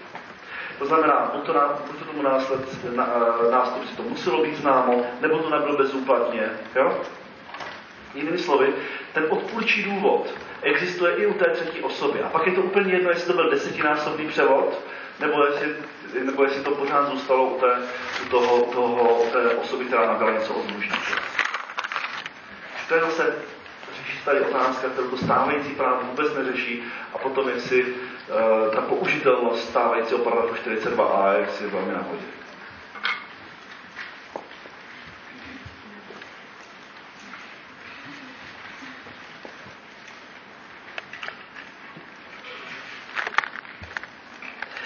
bych chtěl upozornit, prosím vás, o, ještě dát. Paragraf 595 řeší tu samotnou, ten samotný následek relativní toho odporování. To znamená, tady vlastně je popsána ta relativní neúčinnost. A říká se, tato neúčinnost zakládá věřiteli právo domáhat se uspokojení pohledávky i z toho, co neúčinným jednáním z dlužníkova majetku ušlo. Není to dobře možné, náleží věřiteli odpovědějící náhrada. E, tam je důležité to dobře možné. No, ono to může být možné, ale třeba s, neuměr, s neuměrnými náklady, potom to není možné dobře a ta náhrada tam je. Znamená se spotřebování a tak dále, hold, e, nemůže se ten, ten ta třetí osoba eh, vymlouvat na to, že tomu, tu hodnotu, kterou získala, takže spotřebovala, nevím, převedla na třetí osobu, která už ale o tom nevěděla, vůči které už nelze eh, odporovat, no tak má smlouvu, musí poskytnout náhradu. Významné, ale no, můžete říct, no dobře, ale máme i případy typicky toho bezúplatného právního jednání, kdy ten nabyvatel je naprosto dobré víře. Jo? U toho paragraf 591 kde jsme řekli, že pokud vy získáte nějaký nestandardní dar, tak vůči vám může nastoupit věřitel. A dokonce jste vůbec nemuseli tušit o tom, že tam je nějaký věřitel a že ten dlužník vám, to, že, a že ten dlužník, který vám něco dává, že je vůbec dlužníkem a že vám něco dává v úmyslu zkrátit věřitel. Vůbec jste nemuseli tušit. To znamená, je tam třeba chránit dobrou víru této osoby. A to činí uh, to činí ten třetí odstavec, kde se říká, poctivý příjemce bezúplatného plnění uspokojí věřitele z toho plnění, v rozsahu, v němž byl obohacen. Z tohoto plnění. Znamená, pokud on to plnění spotřebuje, tak už neuspokojuje. To je tak ochrana dobré víry. Když to pokud dostanete něco, třeba nestandardní, uh, já nevím, peníze nějaké, jedete na dovolenou, ale dobré že jste to získali, nemějte se menší důvod pochybovat o tom, že by tam bylo nějaké zkracování věřitele, tak potom už z toho plnění nemůžete věřitele uspokojit.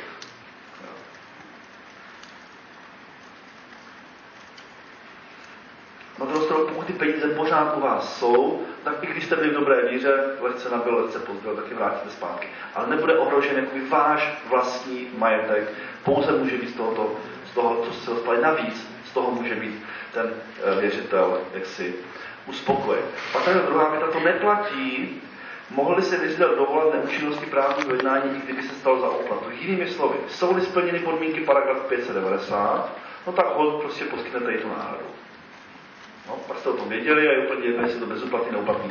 To mimochodem, ty, ty vazby mezi těmi ustanoveními e, jsou, nejsou si vylučovací, ale doplňují se. To znamená, když máte nějaké bezúplatné jednání, někdo na vás nadarmo něco převádí a vy víte, že to je v úmyslu zkrátit věřitele, no tak může v pěti letech podle 590 odstavec 1 písmeno A.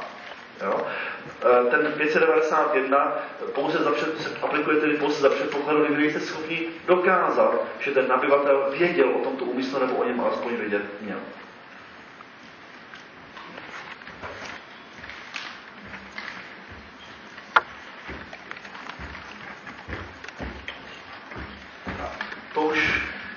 Prosím vás dočtěte, jakoby samostatně dostudujte, já jsem chtěl poukázat ty zásadní změny, které v rámci odporovatelnosti byly, eh, v rámci odporovatelnosti byly, eh, tohle to je ještě na další 4 hodiny, to už na to prostě teďka nemáme. Takže, eh, a nebo ještě jednu věc, na paragraf 599, který, který uh, si umožňuje tzv. poznámku odporu, a to je situace, kdy vy uh, v případě, že třeba převede nemovitost, daruje nemovitost, tak vy můžete žádat, aby vaše poznámka odporu byla zaznamenána do katastru nemovitostí a potom to působí už bez dalšího na každého dalšího nabyvatele a už nemusíte vůči němu uplatňovat tu výhru podle 593.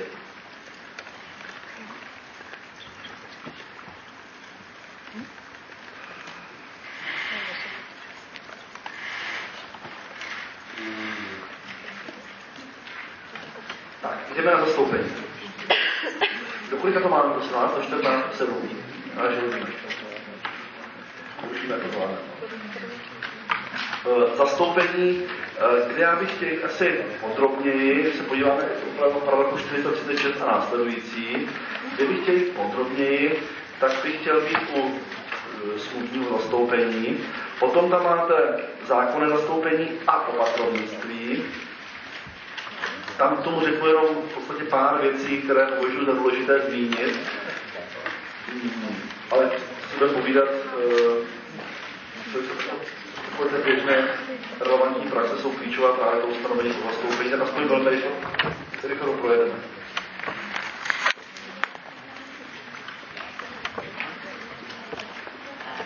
Tak, 436 e, eh, definuje zastoupení, je zřejmé, že se vychází z přímého zastoupení, platí tam princip zjevnosti, to znamená musí být zjevné, že jednáte jménem jiného, e, žádná změna. E, trošičku jiná je formulace, to, co tady je 436 odstavec 2, když se podíváte na plně odpovídající ustanovení toho starého občanského zákonníku, tak uvidíte, že to staré ustanovení v podstatě nedává vůbec žádný smysl, to si můžete porovnat, tam je jedno přehozeno, přehozeno e, zástupce a zastoupený.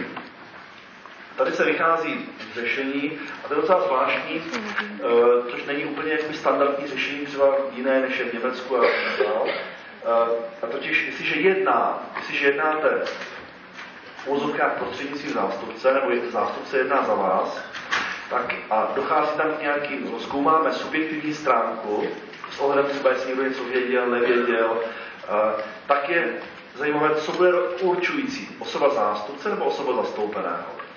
Je samozřejmě pravda, že klíčová je osoba, ten jednající je zástupce to jednání zástupce jeho vlastní právní jednání. Jo? Tím se odlišuje od posla, kdy posel vyjadřuje vůli někoho jiného, zástupce vyjadřuje vůli vlastní, byť samozřejmě při tvorbě této vůle může být smluvně výrazně limitován dohodou, co má se, zmocně, eh, se zmocnitelem, s tím, s tím zastoupeným. To samozřejmě může být.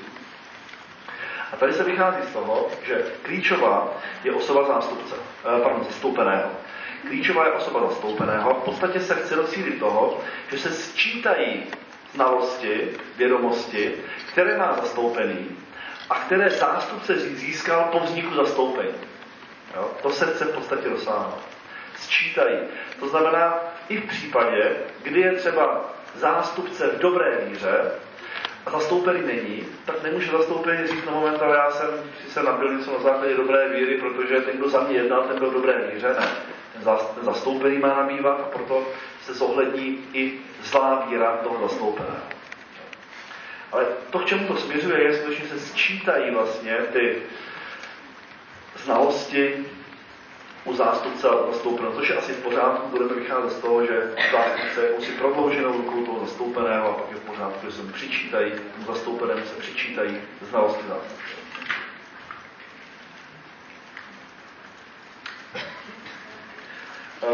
437 upravuje způsobilo zastoupení. To, co vlastně bylo dosud upraveno, tuším pouze u zákonného zastoupení, nebylo to u tady je to upraveno obecně. To znamená, vyplývá to z toho, že e, nemůže jednat, nemůže, nemá způsobilost jednat jako zástupce ten, kdo jeho zájmy jsou v rozporu se zájmy zastoupeného a teďka vidíte, že samozřejmě musíme chránit třetí osobu. To znamená, tady se říká, že v případě třetí osoba to nemohla rozpoznat, tak hold to právní jednání působí vůči zastoupenému, ale je tam nějaký vnitřní nárok, případně třeba na náhradu školy nebo na něco jiného. A potom je tam jaksi ještě prezumce, kdy se jedná o, o e, kolizi. A to jsou ty případy, kdy zástupce byl zástupcem obou stran, případně jedná o vlastní záležitosti, to znamená jako zástupce někoho jiného uzavíral třeba smlouvu sám ze sebou. Takže v tomto případě se prezumuje konflikt zájmu. Všimněte si, že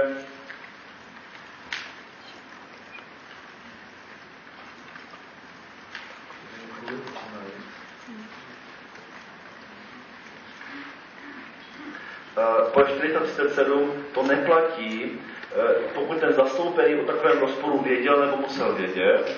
To znamená, že když, ty, když, eh, když jedna osoba je zástupcem dvou jiných lidí, kteří spolu mají nějakým způsobem právně jednat a oba o tom to věděli, tak to žádná vada není, ničemu to nebrání. Jo?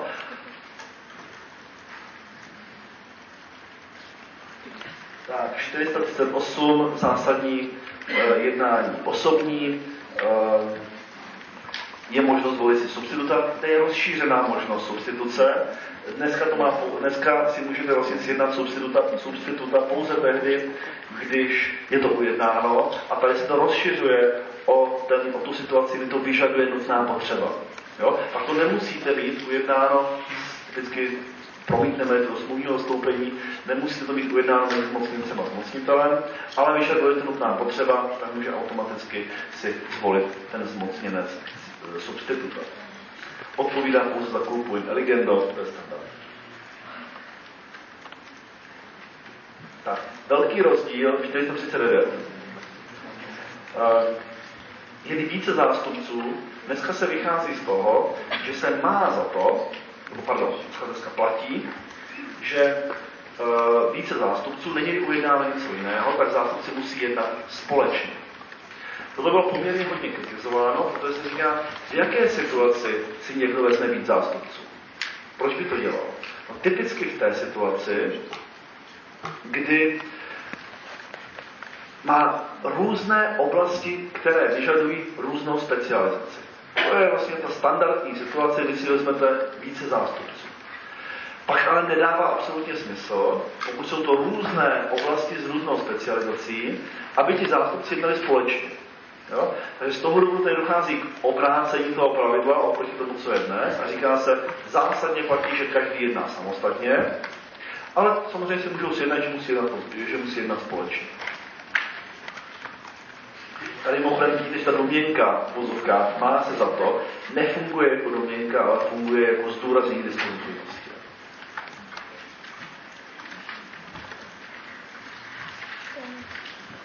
Tak, 440 opravuje, opravuje toho, ten případ e, falsus prokurátor, to znamená, aby někdo, kdo není zástupcem a jedná jako zástupce, případně je sice zástupcem, ale překračuje své zástupčí oprávnění. Tady možná, a e, zatímco, zatímco e, Dosud jsou tato pravidla upravena pouze v rámci smluvního zastoupení nebo dobrovolného zastoupení. Nově jsou tato pravidla upravena obecně s tím, že smluvní zastoupení nebo dobrovolné zastoupení má určité speciální pravidlo vůči tomu. Ale obecně platí, že překročení smluvního zastoupení, platí, e, zastoupení zástupčího oprávnění nezavazuje zastoupeného, hledat by to dodatečně schválit. A vzhledem že to platí i pro zákonné zastoupení, to obecná oprava zastoupení, můžete, když jsme dobře platí to i pro dítě, může dítě schválit. A odpověď je, záleží na tom, e, záleží na tom, e, jaká je jeho své právnost. Samozřejmě může schválit pouze taková právní jednání, ke kterým to dítě je samo své právné. A nemusí to být jenom dítě, uvidíme dál, že tam můžou být případy, že máte, může být i osoba opatrovníka, je to potřeba k nějaké ochraně jejich zájmu, protože nemusí být sama vůbec omezená ve své právnosti. Teď si představte, že opatrovník jedná nad rámec jim určeného zástupčího oprávnění, které vyplývá z toho rozhodnutí, no tam není žádný důvod, proč by ten zastoupený, ten opatrovanec v tomto případě nemohl schválit. Jo? Samozřejmě tam, kde to dítě nedá své právnost danému právnímu jednání, to schválit nemůže, protože to schválení je samo sobě právní jednání.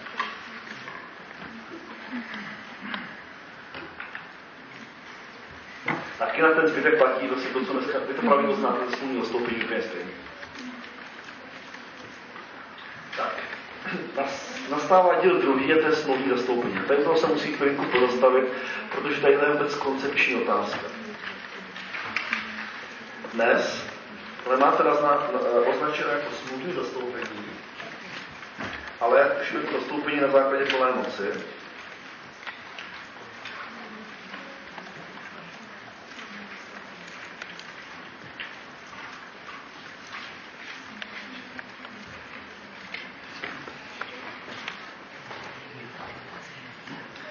teďka je otázka, jak to zastoupení vzniká. Co je ten konstitutivní prvek? A e, ten institut zastoupení, jako obecný institut zastoupení, není vůbec tak starý, jak by se mohlo zdát. On v římském právu v zásadě samostatně neexistoval, v, ve středověkém právu samostatný v této podobě neexistoval.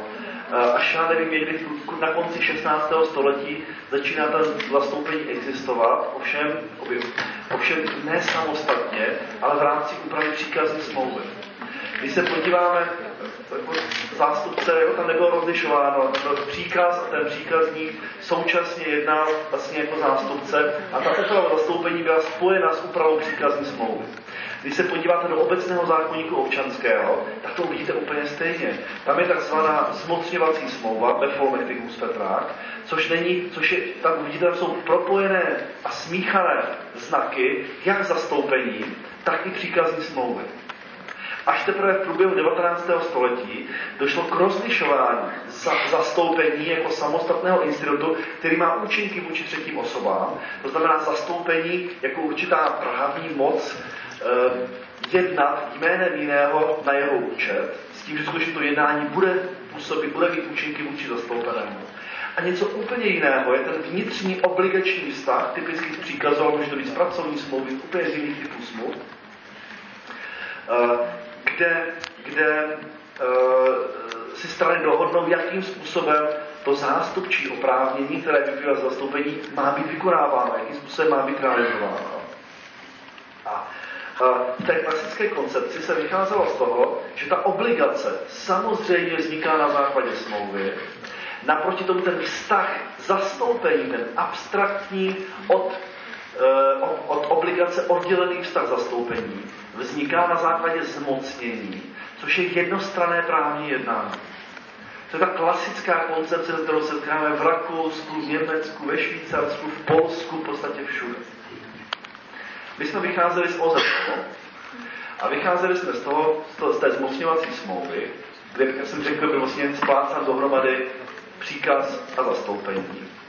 A nějak se u nás ten, ten, ten proces od toho konce 19. století prostě když se abstrahovala plná moc nebo zastoupení od toho příkazu jsme jak nezachytili příliš. Respektive zachytili jsme ho tak, že zastoupení upravili třeba jak v zákonníku z roku 50, tak v zákonníku z roku 4, 64 samostatně. Na druhou stranu uh, pořád se nám tam pletla ta smlouva. A když se podíváte do toho starého občanského zákonníku, tak tam máte, vzniká na základě dohody o plné moci, pak se všude mluví o udělení plné moci, a tam máte dohodu o plné moci. A tady to nové, a z toho ve všech učebnicích vám napíší jasně, je to smluvní zastoupení, je v tom zapotřebí smlouva. A plná moc je pouze osvědčení toho, že bylo, že bylo, že byla takováto smlouva uzavřena. To, ten, ten, tato teorie, která skutečně si neregistrovala úplně ten vývoj zastoupení e, v okolí civilizovaném světě, tak se i tady projevila, to znamená, tady v podstatě je to z mého hlediska až příliš kontinu, kontinuální, tady by slušelo to více diskontinuity, kde se dokonce to nazvalo jako smluvní zastoupení. To, co doteďka bylo pouze v učebnicích, tak se teď objevilo i v zákoně. A říká se, ujednají si to strany. Zastupuje jedna z nich druhou ujednaném rozsahu Zajímavé, jak se s tím vypořádávala judikatura a, a i dogmatika. Existuje docela zajímavý článek doktora Spáčila, to jméno asi znáte, soudce nejvyššího soudu, e, vlastně předseda toho věcně právního senátu 2020 DO. A on tam v podstatě jakoby, ve vztahu k tomu zákonníku z roku 64 říká, no tak máme tam se tu smlouvu a tou smlouvu se vlastně zastoupí na základě smlouvy, tím se vlastně myslí jakoby ten příkaz, ale ta samotná plná moc se uděluje jednostranným právním, právním výkonem. A pak to se zamotá trošičku, takže je vidět, že s tím pořád jak si máme problémy. Pořád s tím máme problémy. Veškeré smluvní vzory, které se u nás prakticky používají, tak v podstatě vychází z té klasické koncepce ještě rakouské. Nemáte nikdy, viděli jste někdy napsanou plnou moc, osvědčuji, že jsem uzavřel smlouvu o zastoupení s tím a tím, ne. Uděluji tímto plnou moc tomu a tomu. Plnou moc ve smyslu zástupčího práva. Jo? Takže uh, to nám jakoby pořád s tím máme problém. Ta dosavadní úprava kdyby jsme ji brali smrtelně vážně, že potřebují, potřebují skutečně tu smlouvu, tak by vedla docela brutálním důsledkům, zejména z, ochrany na, z ohledem na ochranu třetích osob. Kdyby se někomu řeknete, hele, já jsem zmocnil tamhle, zmocnil jsem tamhle Frantu k nějakému zastupování, on, Franta, potom by si to rozvěděl, jednal by vaším jménem a vy byste potom tomu zástupci řekli, no ale my jsme vlastně neuzavřeli dohodu o plné moci, takže žádné zastoupení nebylo a já to neschvaluju dodatečně. Jo? Absurdní úplně. A tohle to prostě, když jsme brali vážně stávající úpravu, tak bychom takovéto řešení měli. Proto ten doktor Spáčil a je to do jisté míry pochopitelné, aby tomu to zabránil, tak plédoval za tu klasickou koncepci jednostranného zmocnění.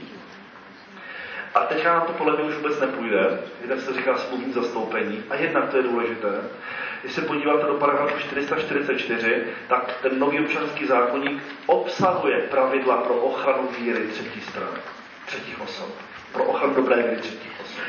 To znamená, teď už to jakoby zafixlování, že vlastně je to smluvní zastoupení, ale máme jednostranné zmocnění, už nepotřebujeme.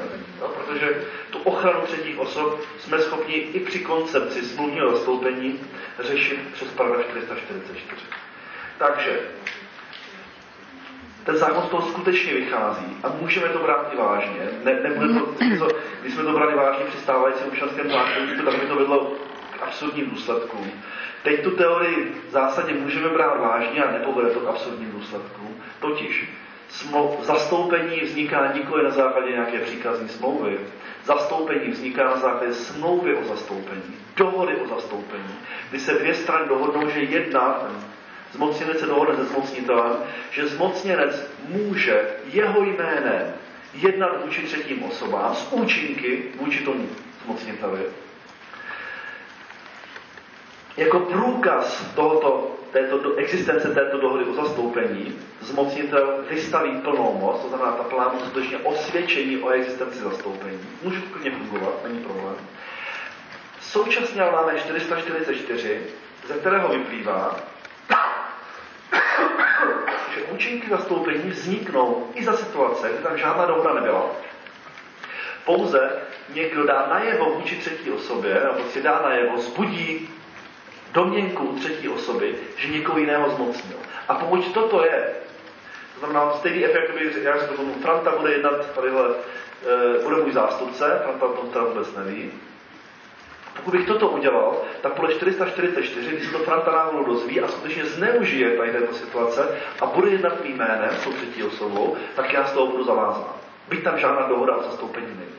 Jo? Takže teďka nám to jako by začalo fungovat teprve. Eh, můžeme se bavit o tom, že by eh, bylo možná, jako by ty zákon pro ty praktické důvody proto až tak úplně nesvědčí, nebo že bychom se vrátili té koncepci jednostranného zmocnění. Nebylo by to špatně, rozhodně ne, možná by to mělo nějaké drobné výhody, nejsi schopni posoudit. Na druhou stranu, i ta stávající koncepce, která ten nový občanský zákonník zjevně vychází, z důsledku existence paragrafu 444 nebude působit praktické problémy. Má to má potom i další důsledky do, do, do jaksi uh, soudního řízení, kde se podpůrně použijí pravidla o zastoupení v občanském zákonníku. Vemte si dneska, jak se e, velice často děje, že soudci po vás chtějí, abyste akceptovali plnou moc jako zástupci. A vy přijete k soudu, advokát, předložíte plnou moc a ani ta vaše akceptační doložka. Jsou soudci, kteří vám řeknou, no to jako, jste akceptovat tady tohleto. To je samozřejmě nesmysl. A to podle, jak podle dosavadní úpravy, tak podle nové úpravy, protože ta plná moc v tomto smyslu je jednostranný akt. Nebude se bavit, jestli právní jednání nebo něco jiného, je to osvědčení, takže to právní jednání není, ale je to jednostranný akt. Ten nemusí být akceptován. Na druhou stranu nesmíme zavírat oči před tím, že zastoupení nevzniká na základě jednostranného aktu, ale dohody. A z toho plyne, že je naprosto jakoby, působnosti soudu, aby máli pochybnosti o existenci zastoupení, on může samozřejmě vycházet z existence plné moci, je to dostatečné, ale máli pochybnosti o zastoupení, nebo tam, kde je obligatorní zastoupení, že bude vyžadovat takový úplný důkaz existence zastoupení. Což v případě, že advokát tam nakouše s tou mocí, tak je daný tím, že tam nakousal, tam není třeba co dokazovat, tam jakoby, ještě po něm něco se vyjadřovat nesmysl. Ale když máte pouze písemné jednání, což typicky může být, já nevím, u, uh, ústavního soudu, kde skutečně musíte u nejvyššího správního soudu nebo u nejvyššího soudu v rámci dovolání rozhodnutí patační stížnosti nebo ústavní stížnosti toho ústavního, tak tam je naprosto legitimní, že ten soud bude chtít neakceptaci plné moci, to je nesmysl, ale vyjádření od advokáta, že skutečně existuje to zastoupení a není to nic proti ničemu. A má to i další dopady. Si na tím zamyslíme na důsledky tohoto, tohoto řešení. Jak to bude v situaci, kdy typicky třeba toho ústavního soudu, vy doložíte, protože nemáte peníze na advokáta, co uděláte? Pošlete plnou moc, a ústavní soud teda vychází z toho, že zastoupený, ale vy ten advokát o tom vůbec neví. Vy, to, vy si to všechno napíšete sami což u toho ústavního soudu ani moc nejde, protože tam se vyžaduje, aby ten, ta ústavní stížnost byla sepsaná advokátem. U NSS by to bylo možné, protože tam se nevyžaduje, aby kasační stížnost byla sepsána, sepsána advokátem, tam se stačí pouze existence dostoupení. Uh, a teďka ten soud bude vycházet z toho, že zastoupení existuje a dejme tomu pošle nějaké, pošle nějaké vyrozumění, výzvu k odstranění války nebo cokoliv, k advokátovi nebo k nějaké třetí osobě, kterou byste si zvolili, kdyby tam bylo možnost obecně zmocněnce, jak už tady není. Zásadně, jak to budou ty odbory, tak možná to bude. A ten advokát o tom řekne, no tak moment, ale já jsem zástupce. Můžeme mluvit o tom, že tam byly účinky doručení? No, když jsme aplikovali minimálně smysl paragraf 444, to jsme zákon, že jo. Jestli kdo vyvolá vlastní vinu u třetí osoby, v tomto případě je přiměřeně aplikováno u soudu, domněnku, že zmocnil někoho jiného právnímu jednání, to zmocnění není jenom právnímu jednání, ale i pasivní zmocnění k přijímání projevu vůle, Nemůže se dovolat na tu zmocnění které by mohly rozumně předpokládat zmocnění vyloučení.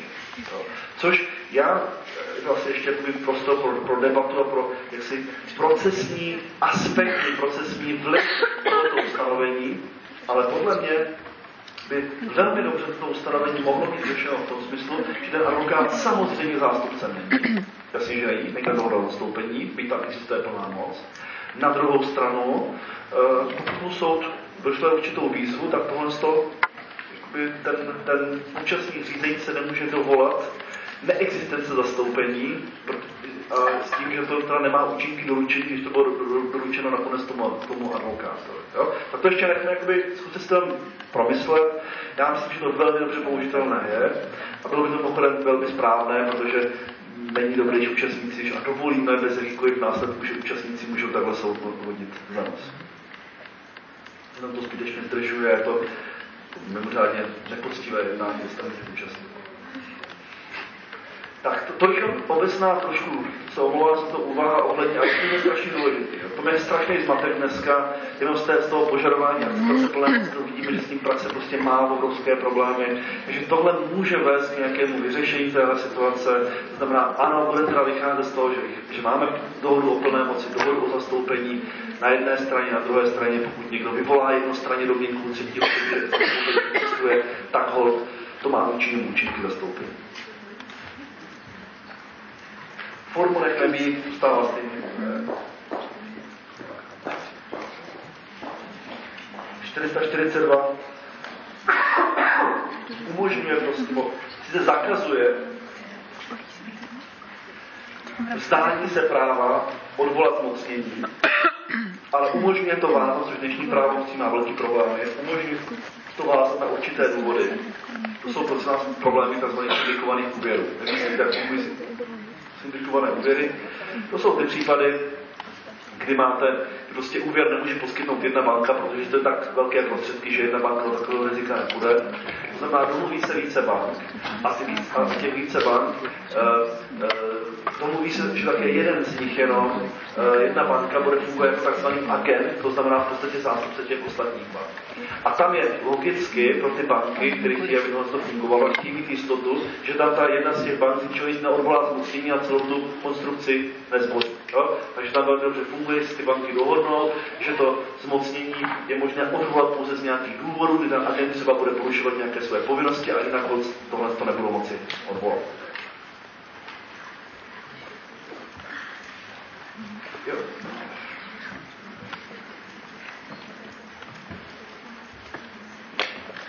444 nápad, to jsme o to jsme o tom bavili, se bavili, to je to opravdu se zarámovat, zakroužkovat, to je velmi významné ustanovení a e, jenom díky tomuto ustanovení může případně existovat ta konstrukce smluvního zastoupení a může být svého podstatu.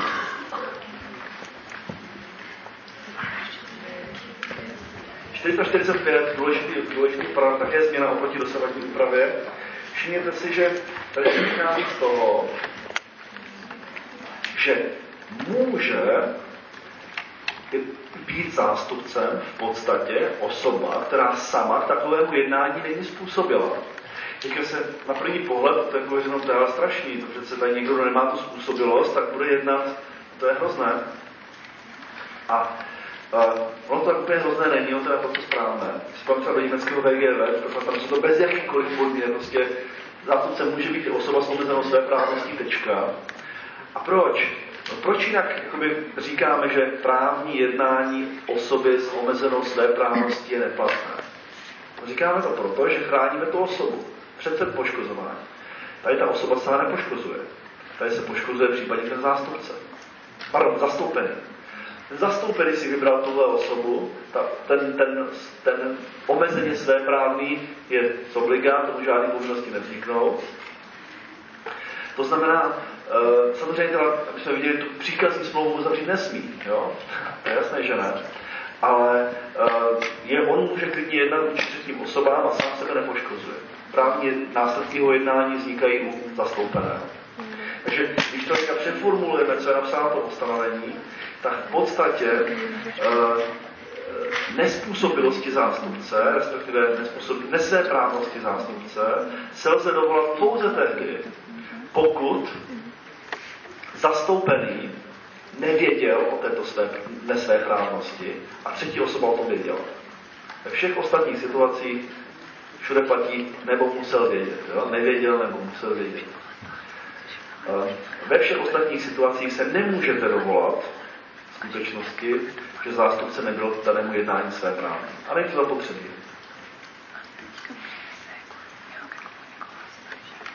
Tak 446 eh, to znáte ze stávajícího zákona u zastoupení takzvaně na základě plné moci.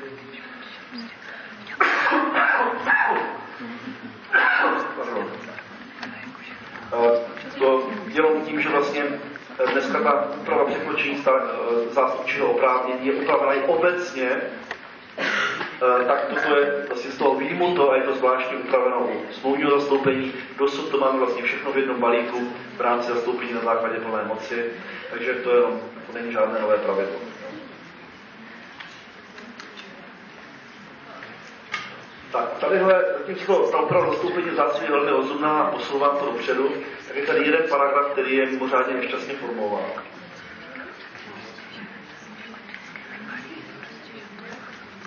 A totiž ten 447.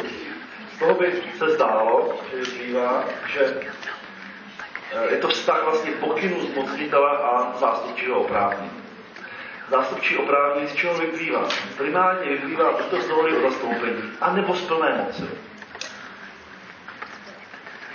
To znamená, jsou-li pokyny obsaženy v plné moci, pak je to logické a samozřejmé, že omezují zástupčí oprávnění. Nemusíme mít vůbec takovéto ustanovení. O to tady vůbec nejde. Tady jde o to, do jaké míry pokyny zmocnitele vůči zmocněnci které nejsou obsaženy plné moci, plné moci, můžou mít vliv na rozsah zástupčího. A má, a má platit a rozumné to, co je i dneska v tom zákoně, že samozřejmě přímé účinky nemají, to je vnitřní vztah zastoupený, vůči té třetí osobě to může mít účinky pouze tehdy, pokud ta třetí osoba o tom věděla. A to je přesně to, co by tady mělo znamenat. To znamená, my to musíme, to dávalo smysl, aby to dávalo rozumný smysl, tak to musíme interpretovat jsou-li pokyny zmocnitele obsažený v plné, pardon, týkají-li se, tak to musíme dělat, týkají-li se pokyny zmocnitele plné moci, museli zástupčího oprávnění, tak museli by, a museli být známy osobě vůči zástupce jednal, považuje se jejich překročení za porušení zástupčího oprávnění. Pak to dává smysl. Jo? No musíme to napsat. Smysl to dává pouze v tomto významu. Týkají-li se pokyny zmocnitele plné moci.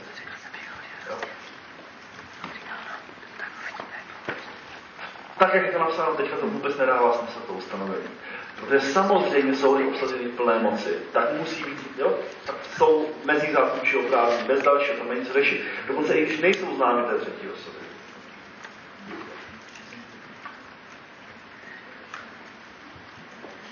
Tak, zánik zmocnění odpovídá stávající úpravě. 449 taky odpovídá stávající úpravě. 450 úpravě pochodu. Je to, je to téměř jako stávající právní úprava s jedinou podstatnou výjimkou. Při stávající úpravě prokury je, je zápis do obchodního rejstříku konstitutivní nebo, nebo deklaratorní. Konstitutivní správně. Podle nové právní úpravy deklaratorní. Jo, takže tady je zásadní změna. Podobně jako obecně platí pravidlo, že zápisy do obchodního rejstříku mají deklaratorní povahu, u té prokury to zůstalo, nevím z jakého důvodu, ještě konstitutivní, tak teď už je to i u té prokury, ten zápis má pouze deklaratorní povahu.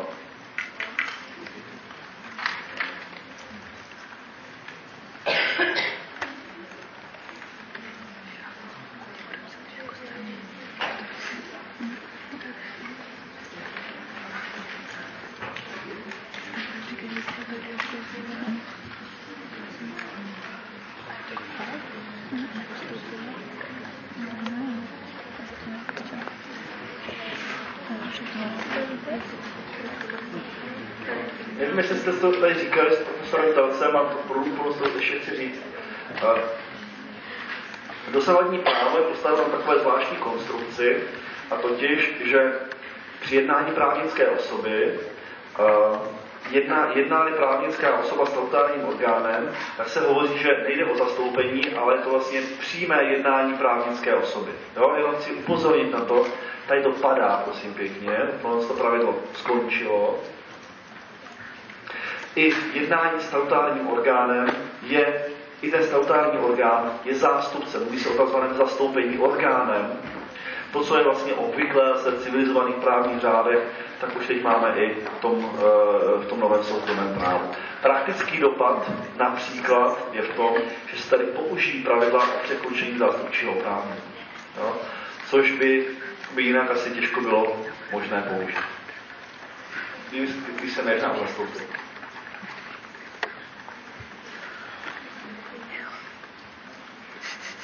Tak, jinak tam víceméně, to je teda zásadní změna u prokury, pan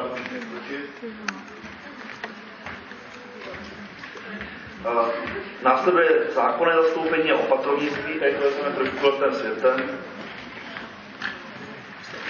Uh, všimněte si, že zákon teď terminologicky rozlišuje. OSŘ pořád rozlišovalo zákonné zastoupení, pardon, zastoupení na základě plné moci, dobrovolné zastoupení, jedna skupina, druhá skupina opatrovnictví, to znamená zastoupení na základě zástupce, který byl ustanoven rozhodnutím soudu a zákonné zastoupení, kde jednají zákonní zástupci. Občanský zákonník to neměl a vytvářel legislativní zkratku pro opatrovnictví a e, zákonné zastoupení s tím, že všechno označoval jako zákonní zástupce.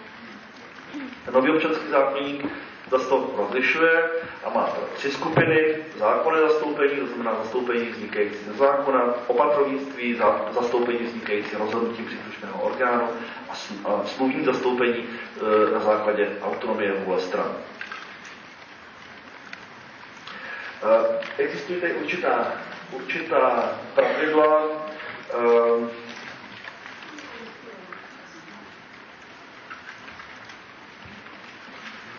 jak to uchopit s ohledem na čas. Tak jenom velmi, velmi, velmi uh, přehledově. Uh, celý ten občanský zákonník myslí o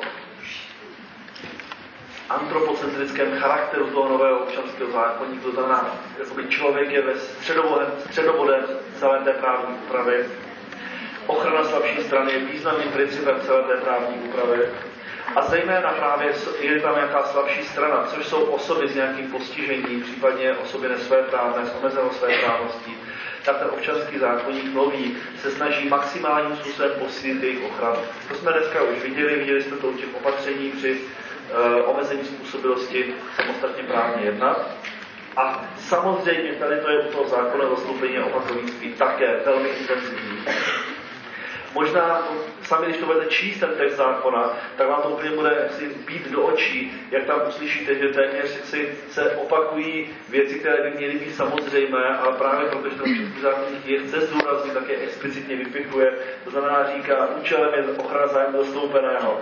Je tam respekt osoby zastoupeného je mimořádně jaksi uh, vypích, vypíchnutý. Co je zajímavé, 459, což je odejmutí věci zvláštní obliby.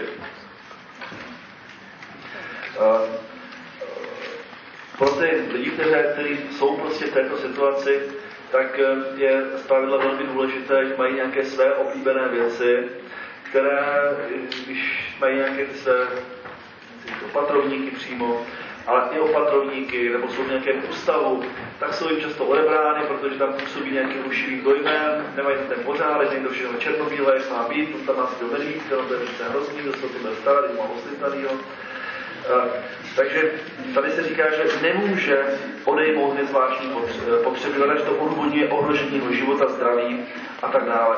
U nezletilého to může být jiný závažný důvod, typicky výchova. To znamená, nezletilému samozřejmě můžete odejmout, já nevím, ten kopačák nebo počítač, co má, protože zlobil, protože ta výchova dítěte je ten jiný zvláštní důvod.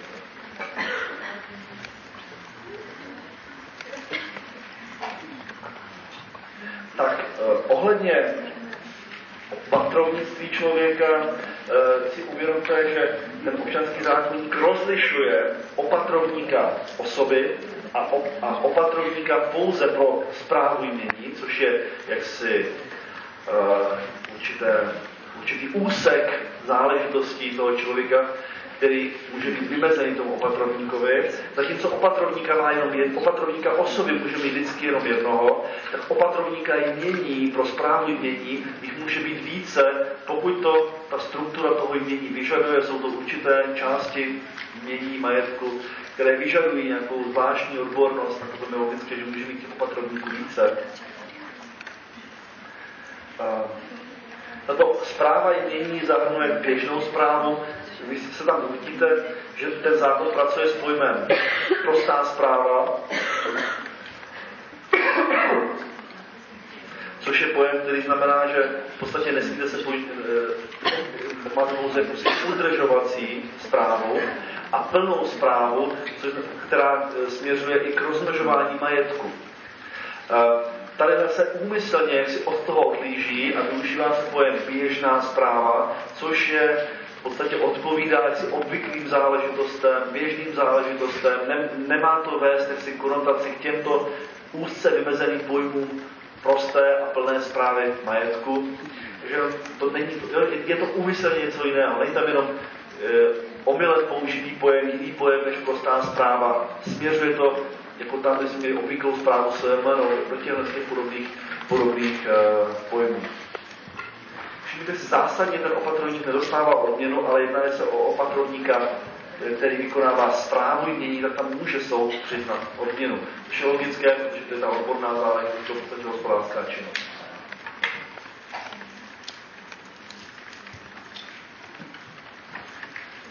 Tak, opatrovníka vždycky jmenuje soud. E, máte demonstrativně vymezené uh, účely, za kterými může být ustanovený opatrovník člověka, omezení své právnosti, osoba neznámého pobytu, osoba neznámá. Dovedete si představit existenci osoby neznámé. Jaký je rozdíl mezi osobou neznámého pobytu a osobou neznámou? Osoba neznámého pobytu víte, kdo to je, ale nevíte, kde je. Osoba neznámá je osoba, o které vy víte, že existuje a nevíte, kdo to je.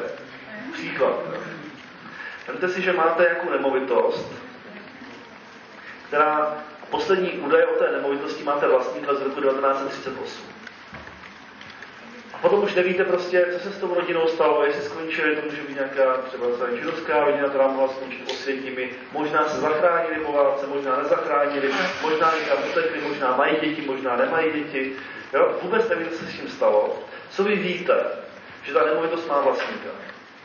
Protože buď to zemřeli, a zemřeli s dětmi, s dědici, pardon, s dědici, potom to přišlo na dědice, nebo zemřeli bez dědiců a pak to jako od úmyk přešlo na stát. Každopádně ta nemovitost má nepochybně nějakého vlastníka, ale vy nevíte, jestli to je stát nebo jsou to dědicové, nevíte. Takže to je typický případ jakoby, uh, neznámé osoby a může být někdy důležité, uh, aby i, tato, aby i této osoby nebo i zájmy této možná existující osoby byly nějakým způsobem zastupován, což dneska třeba obrovský problém právě s těmi opuštěnými nemovitostmi. Dnes nás občanský zákonník má pro zvláštní pravidlo.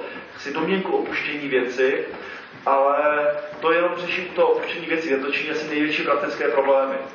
Ale samozřejmě můžou vznikat i v jiných případech a proto je možné i ustanovit, jak si opatrovníka o sobě neznáme, jo, což je zvláštní, neznáme, ale je to prakticky důležité.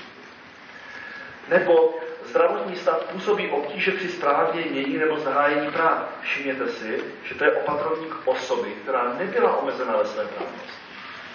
Přesto může mít opatrovníka. Proto má ten význam, že ten opatrovník, když překročí své zástupčí oprávnění, tak tahle ta osoba to samozřejmě může dodatečně schválit. Proto má smysl to překročení zástupčího oprávnění upravit obecně v rámci obecné úpravy zastoupení a nikoli, jak to činí dnešní občanský zákonník v rámci úpravy e, zastoupení na základě plné moci nebo dobrovolné zastoupení.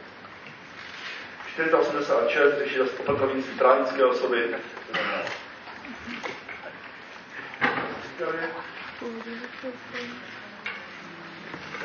Ten zájem na, toho, na tom člověku, tam máte soud, musí tam explicitně vypíknuto pozhlednutí člověka.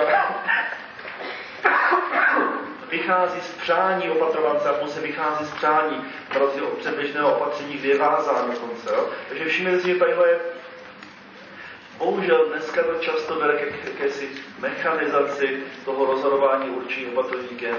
Stala se z toho taková rutina, a toto, tohle to, proto možná je až někdy si zdánlivě nadbytečné zdůrazňování něčeho, co mělo být samozřejmé. Bohužel to často dneska samozřejmé ne.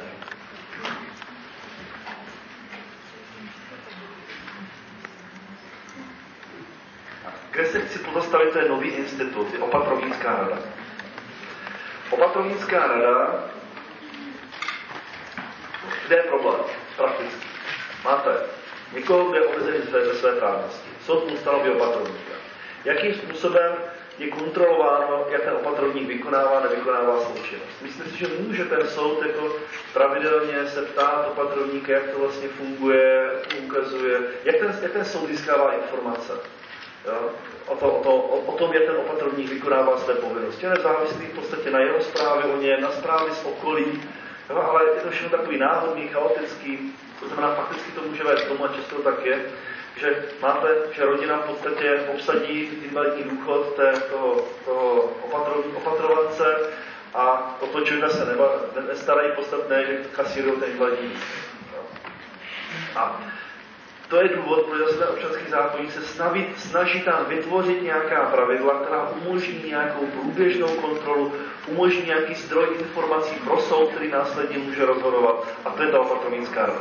Ta pravidla jsou velmi, velmi podrobná, což bývá někdy kritizováno. Ono si můžeme přiznat, že kdyby to bylo v nějakém prováděcím předpise, tak by se vůbec nic nestalo, a z toho má to zákon, se nic neděje.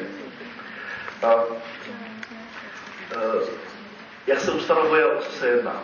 Ono bychom něco podobného měli v našem právu už dřív, říkal to poručenská rada, která plnila tyto funkce, primárně informační funkci ve vztahu k soudu, ale byly to stále orgány, typicky v obcích, kde byly zástupci, já nevím, církví tam měli obligatorně své členy, a které vlastně dohlížely na tom, jak tam, kde byla územní působnost příslušné obce, jakým způsobem tam byly vykonávány, vykonávány právě ty činnosti vůči, vůči typicky sirotkům.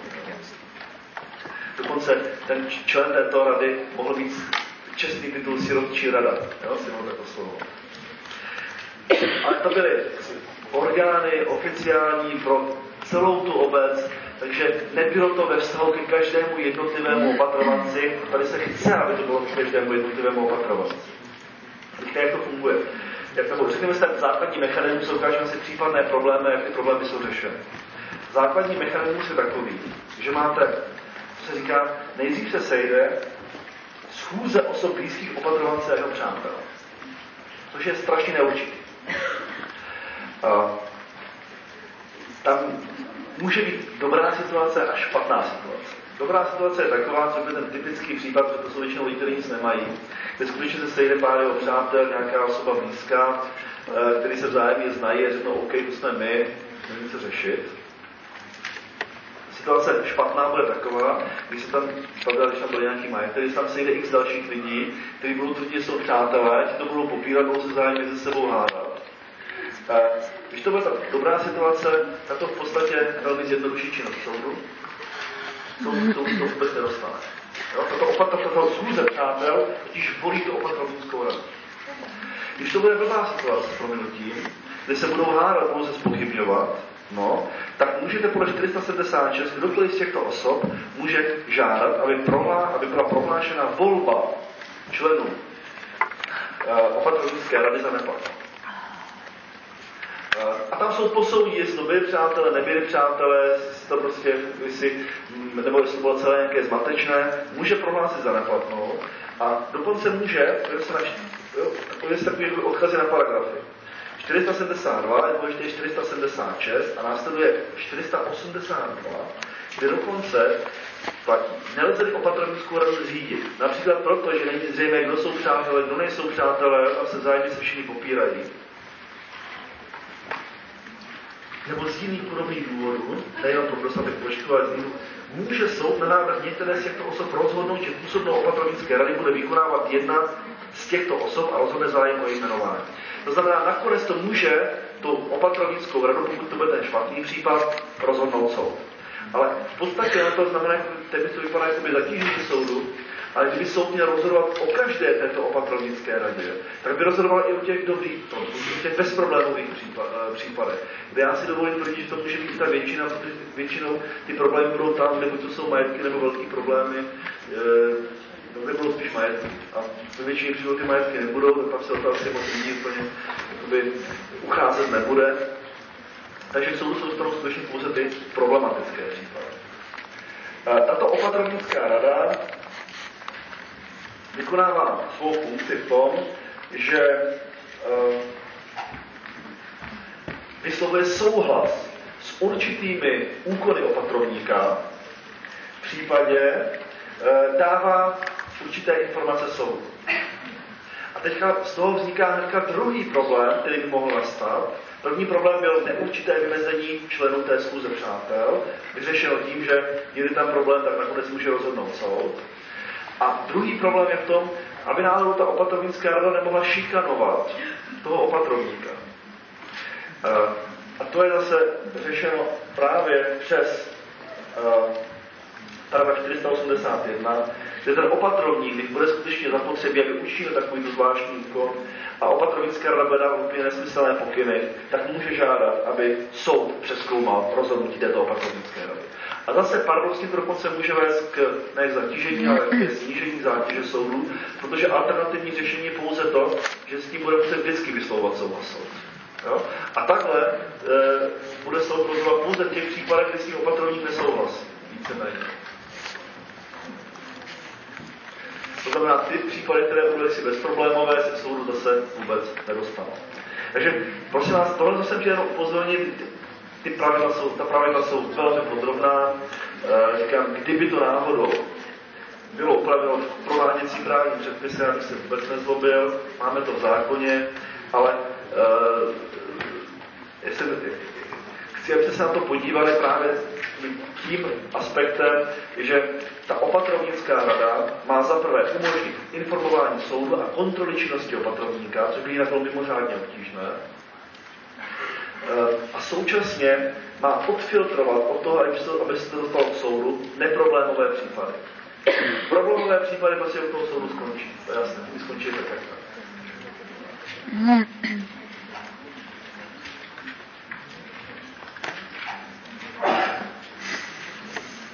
Ještě jsme měli promlčení, že? Jo, musíme velmi rychle, no, jo? to nezvládneme samozřejmě kompletně, velmi, velmi rychle.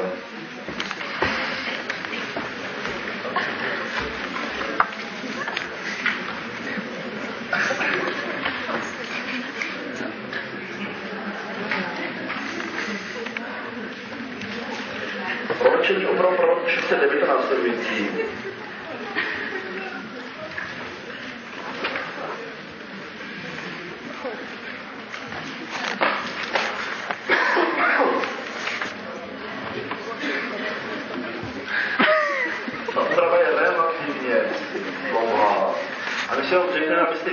jednotlivé části nebudeme probížet, nebudeme tady probírat jednotlivé promlčecí doby u jednotlivých příkladů vůbec ne, řekneme si, jak to funguje. Tak. Významný je předně promlčení. To jsou majetková práva. Majetková práva se promlčují. Zase, koncepce promlčení je v různých právních řádech trošku jiná. Eh, klasická koncepce promlčení je taková, že se promlčují pouze tzv. nároky. To znamená právo žádat od jiného nějaké plnění. A pouze toto se promlčuje a promlčení potom má za následek vznik právo odepřít plnění.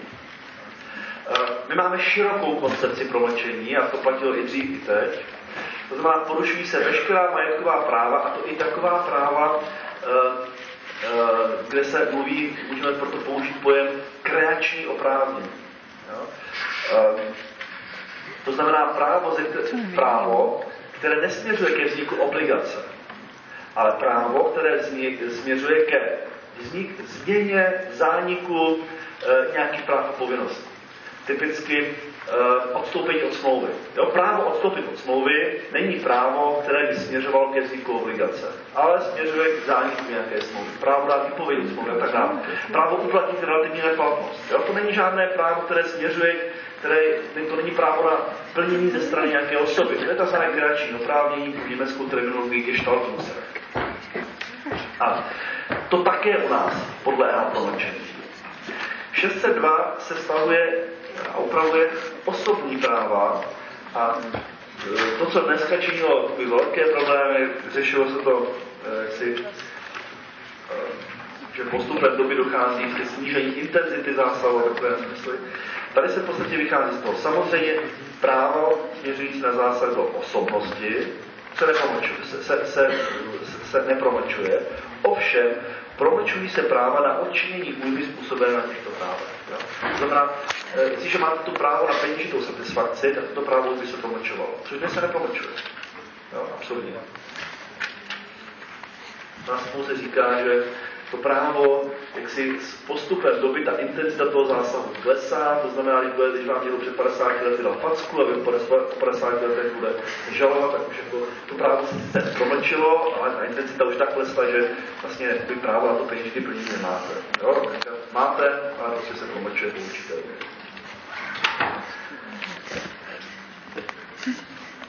tak. Um, 619 upravuje počátek promlčecí doby. A teď si všimněte jedné věci, které potřeba si uvědomit, jak to neporozumíte. 619 stanoví počátek promlčecí doby subjektivně. Hrozně důležité. 619 řeší subjektivní promlčecí dobu.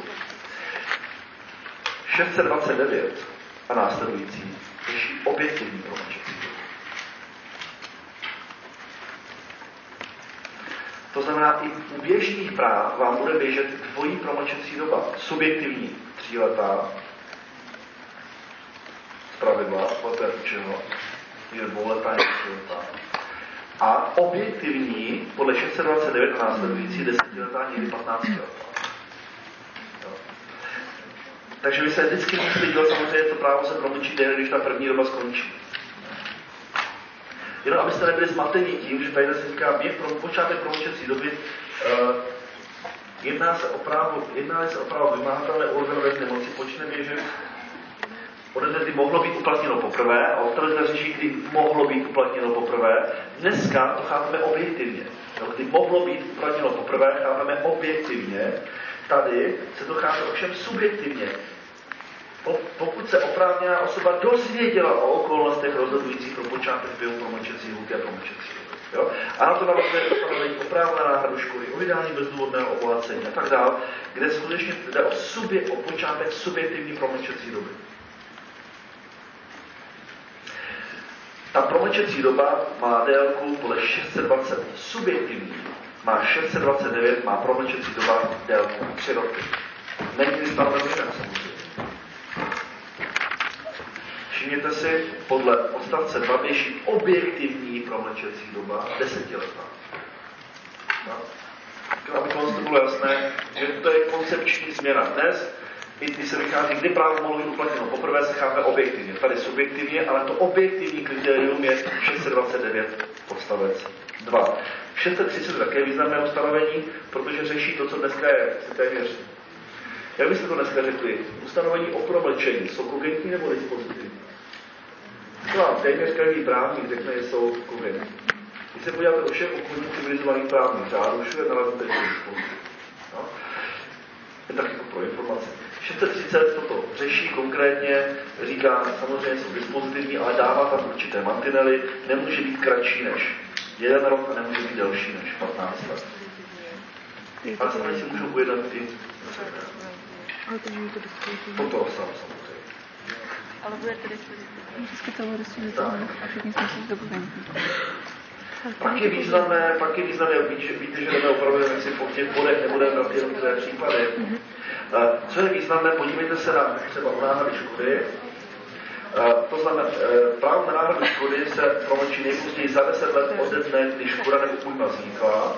Byla-li škoda nebo újma způsobena úmyslně, tak potom 15 let. Jak je to dneska? Dneska máme objektiv, u náhrady škody subjektivní dvouletou a objektivní máme buď to tříletou, u úmyslně způsobené škody desetiletou. Nově máte subjektivní tříletou, objektivní desetiletou, škoda způsobená umyslně 15 letou. Takže prodloužení promlčecích dob. Podobně velmi bezdůvodného obohacení 638. Tak, 645 a následující, které je nazváno jako běh promlčecí doby, tak je to významné proto, že tam jsou vlastně okolnosti překážky běhu promlčecí doby. To znamená typicky situace, kdy jsou důvody pro stavění běhu promlčecí doby. Například mezi manželi, nebo mezi zákonným zástupcem a zastoupeným, nebo mezi e, nevím, osobami žijícími ve společné domácnosti a tak dále. Tak co ještě významné, a tím vlastně skončím, to nestíháme, je 647. Uh, Vemte si, jak to dneska je. Dneska máte dlužníka, a je to, je to řešitelné dnes a obtížně. Uh, máte věřitel, například jste dlužník a máte věřitele. A vy přijdete za věřitelem, už se blíží někde, a není, že bude ta promlčecí doba skončit, a vy říkáte jasně, že zaplatí, víte co, teďka uh, po, potřebuji ještě chvíli, teďka mám mít aktivně nějaký velký významný, významný obchod, z toho dostanu peníze, nebojte se, zaplatím, to není žádný problém. Kdybyste to jakoby věřitel znalý práva, tak tohle tu chvíli chcete uznání dluhu. Jo? Ale vy můžete být tak ukonejšen jednání toho dlužníka, že prostě tak budete věřit, že se na tohle to vykašlete a prostě mu uvěříte. Ten si chvilinku počká, až do úplně promlčecí doba, pak řekne april, april, promlčení. Zase správně bychom tady měli říct, že uplatnění námitky promlčení je výkon práva v rozporu s dobrým právem. Ale u dobrých práv jste vždycky si velmi na vážkách, takže je to velmi nejistá situace. A proto tady řeší 647, což je tuším také přes BGB, že v případě doho- uzavření dohody o mimosoudním jednání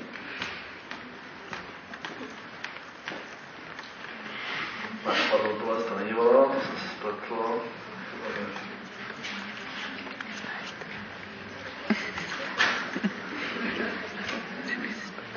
Je to V případě uzavření dohody o mimosoudním jednání věřitele a dlužníka o právu nebo o okolnosti, které právo zakládá, počne promlčecí doba běžet poté, co věřitel nebo dlužník výslovně odmítl v takovém jednání pokračovat.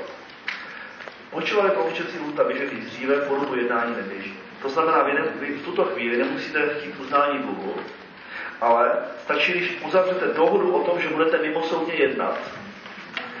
To není o mimosoudním vyřízení věci, narovnání, ale pouze jednání. To německé BGV tohle nemá. Německé BGV prostě stačí, jednají spolu, staví se doba. Na to bylo v legislativní radě vlády si obrovská kritika, no jak to poznáme, v jaký okamžik, to bude hrozně neurčité, tak z toho důvodu jsme nakonec dali jaksi pevnější mantinely, pevnější okamžiky, jednoznačně určitelné okamžiky, kdy ta lhuta začíná, kdy ta lhuta končí. Takže uzavření dohody o tom, že to bude mimosoudně vyřízeno. Po tu dobu promlčecí, ne, promlčecí doba neběží, až v okamžiku, kdy jedna ze stran odmítne písemně v takovémto jednání dál pokračovat, tak pokračuje ta promlčecí doba dál. Tak, tolik prosím vás zhruba si tu jenom základní přehled, abyste měli představu se v tom orientovat v tom textu. To znamená 619 následující subjektivní, délka té subjektivní je 3 roky, podle 629 odstavec 1, ale potom jsou tam zvláštní ustanovení, e, protože ta objektivní je desetiletá, podle zvláštních ustanovení může být i 15 let. A tohle si potom přeštěte, město do toho zakoupujte. Takže děkuji za pozornost, vidíte s tím tak. Se si ještě pátek večer. Thank you.